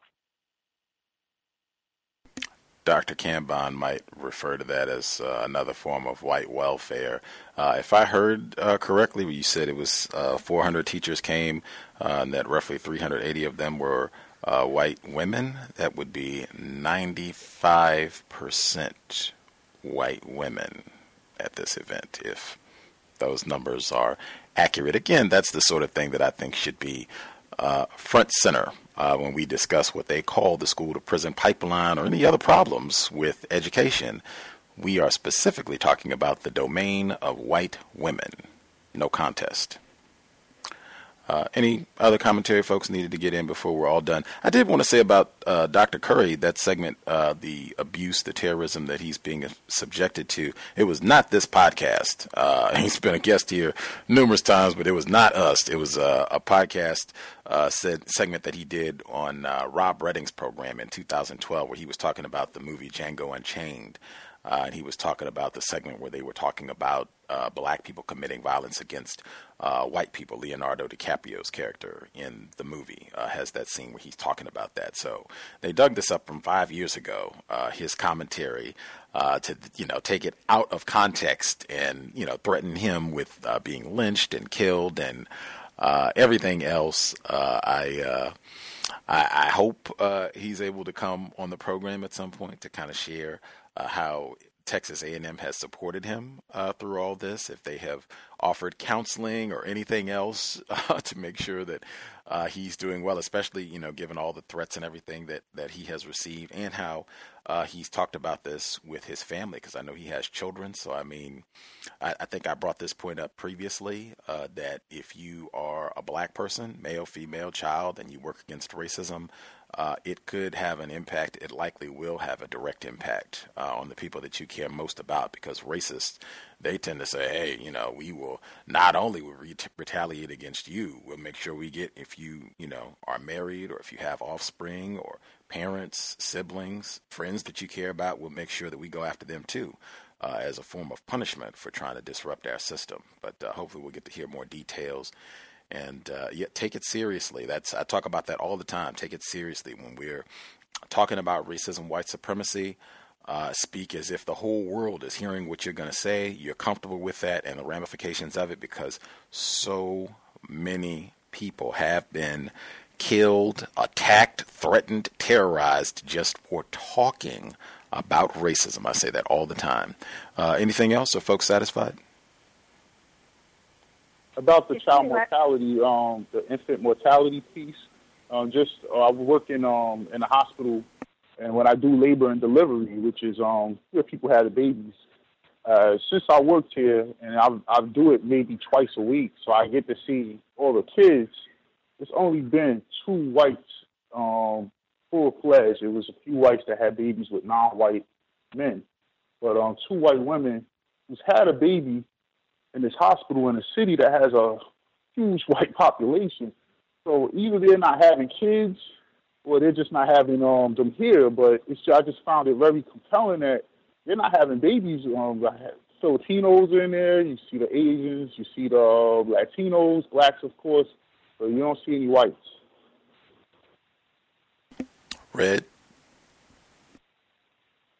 Um, I just wanted to add one last thing um, just about what you were saying about Dr. Curry. I did actually read through everything that he said, and also it seems like, as far as from the university standpoint, um, I read the the letter that the president wrote, and it seemed like it really was speaking to the parents of white students and also the white students themselves, because it seemed like he kept referencing, well, this is not a part of our principles, our core values. I feel like that was definitely some of the verbiage that he used, that the the president himself used, and um, at least on a on a good note, um, Amazon they do have uh, Dr. Curry's book available for pre-order, so I am excited. So once it is good. Once it does ship, I'll be able to get it. So that's all I have. Thank you. Awesome. I was thinking about that too. That uh, at minimum, maybe he could use this for free advertising uh, for the new book, uh, The Man-Not. Uh, should be coming out this summer. Uh, everyone satisfied? Oh yes, girls, can I be heard? Yes, sir. Uh, just real, really quick, I forgot to make a mention about uh, there's this tenth, I mean, ten year old black male student uh, up in Chelsea, Alabama. Um, he was talking about he's been uh, the victim of racism, and there's this, I believe, this poem, this racist poem, one of his uh, so-called classmates uh, said to him, and if I could read it really quick, it says, "Roses are red, violets are blue. I am white, you should be too. Roses are red, violets are blue. I am white. Why aren't you? Roses are red, violets are blue. God made me pretty. What happened to you? So he he said like the children been chanting this to him in the classroom, and he's only ten years old. So uh, as you said, racist child. That's that's very accurate, and uh, that's that's all I have. Mm. Young white terrorists in action. Mm. They are not ignorant about racism. That piece of uh, verbiage earlier, I think that you shared, systematic racism, and people, no one understands what that is. Hogwash. Those little 10 year old terrorists, they understand exactly uh, what systematic racism is. And it sounds like from uh, they're very closely, uh, very close to the cradle. And it sounds like they are already doing their part uh, to uphold the system of white supremacy. Standard and, and very, very common. Uh, you see those type, or at least I see those uh, type of reports on a weekly basis. Uh, if you're checking the news uh, just here in the United States, that is very, very common. Racist man, racist woman, racist child. Uh, with that, we'll be here tomorrow. Global Sunday Talk on Racism, 3 p.m. Eastern, 2 p.m. Central, 12 noon Pacific. Uh, we should have lots of our listeners from various parts around the globe. Uh, we will give our international views, perspective on white supremacy. Pam should be with us this coming Wednesday, 8 p.m. Eastern, 5 p.m. Pacific. Looking forward to hearing from her as well. Uh, thanks to all the folks who tuned in this evening. I hope it has been a constructive investment of your Saturday evening. Uh, if you have a problem, question, guest suggestion, you can't find something in the archive, uh, just drop an email until justice at gmail.com until justice at gmail.com. Uh, with that, I will again encourage sobriety would be best under conditions of white supremacy. Uh, I know it's close to summertime. You want to go out. I'm sure we even got some folks who might be graduating or have people that they care about that are graduating. Spectacular. Congratulations. Uh, you do not, while you are out celebrating, you do not want to put yourself in a potential harm's way uh, by being under the influence while the system of white terrorism is operating. Racists do not cease their activities just because it is a sunny day. Uh, there's a lot of evidence uh, that black people being under the influence, that's cigarettes, alcohol, cannabis, whatever it is, uh, that being under the influence of these substances, poisons, it has not helped us replace white supremacy with justice. And often it has made it much, much easier for race soldiers like Betty Shelby, still got her job with the police department, as I understand it. Uh, Daniel Holtzclaw, Darren Wilson, it makes it way easy uh, for them to terrorize and abuse us, do whatever they want. Oh, Nigger smelled like he had a drink or was acting like he was under the influence, PCP, crack, so we had to shoot him, you know, 80 times. Uh, sobriety would be best. It is not going to help us neutralize racist man, racist woman at all, and that is whites with or without a badge. They're dangerous. You want to be sober so you can use your full functioning brain computer to solve problems. That said, Creator, we ask that you help us remain patient with other black people, victims of white supremacy. We ask that you help us remain patient with ourselves remind us to demonstrate the highest level of black self respect at all times, in all places, each and every time we are in contact with another black person. It has been time. Replace white supremacy with justice immediately. Cow signing out. Thanks all for tuning in. Nigga, you so brainwashed. I'm a victim, brother. Problem. You're a victim. Yeah. I'm a victim of 400 years of conditioning. Shut up. The man has programmed my conditioning. Mm-hmm. Even my conditioning has been conditioned. With the Lucky Land slots, you can get lucky just about anywhere. This is your captain speaking. Uh, we've got clear runway and the weather's fine, but we're just going to circle up here a while and uh, get lucky. No, no, nothing like that. It's just these cash prizes add up quick. So I suggest you sit back, keep your tray table upright, and start getting lucky. Play for free at LuckyLandSlots.com. Are you feeling lucky? No purchase necessary. Void where prohibited by law. 18 plus terms and conditions apply. See website for details.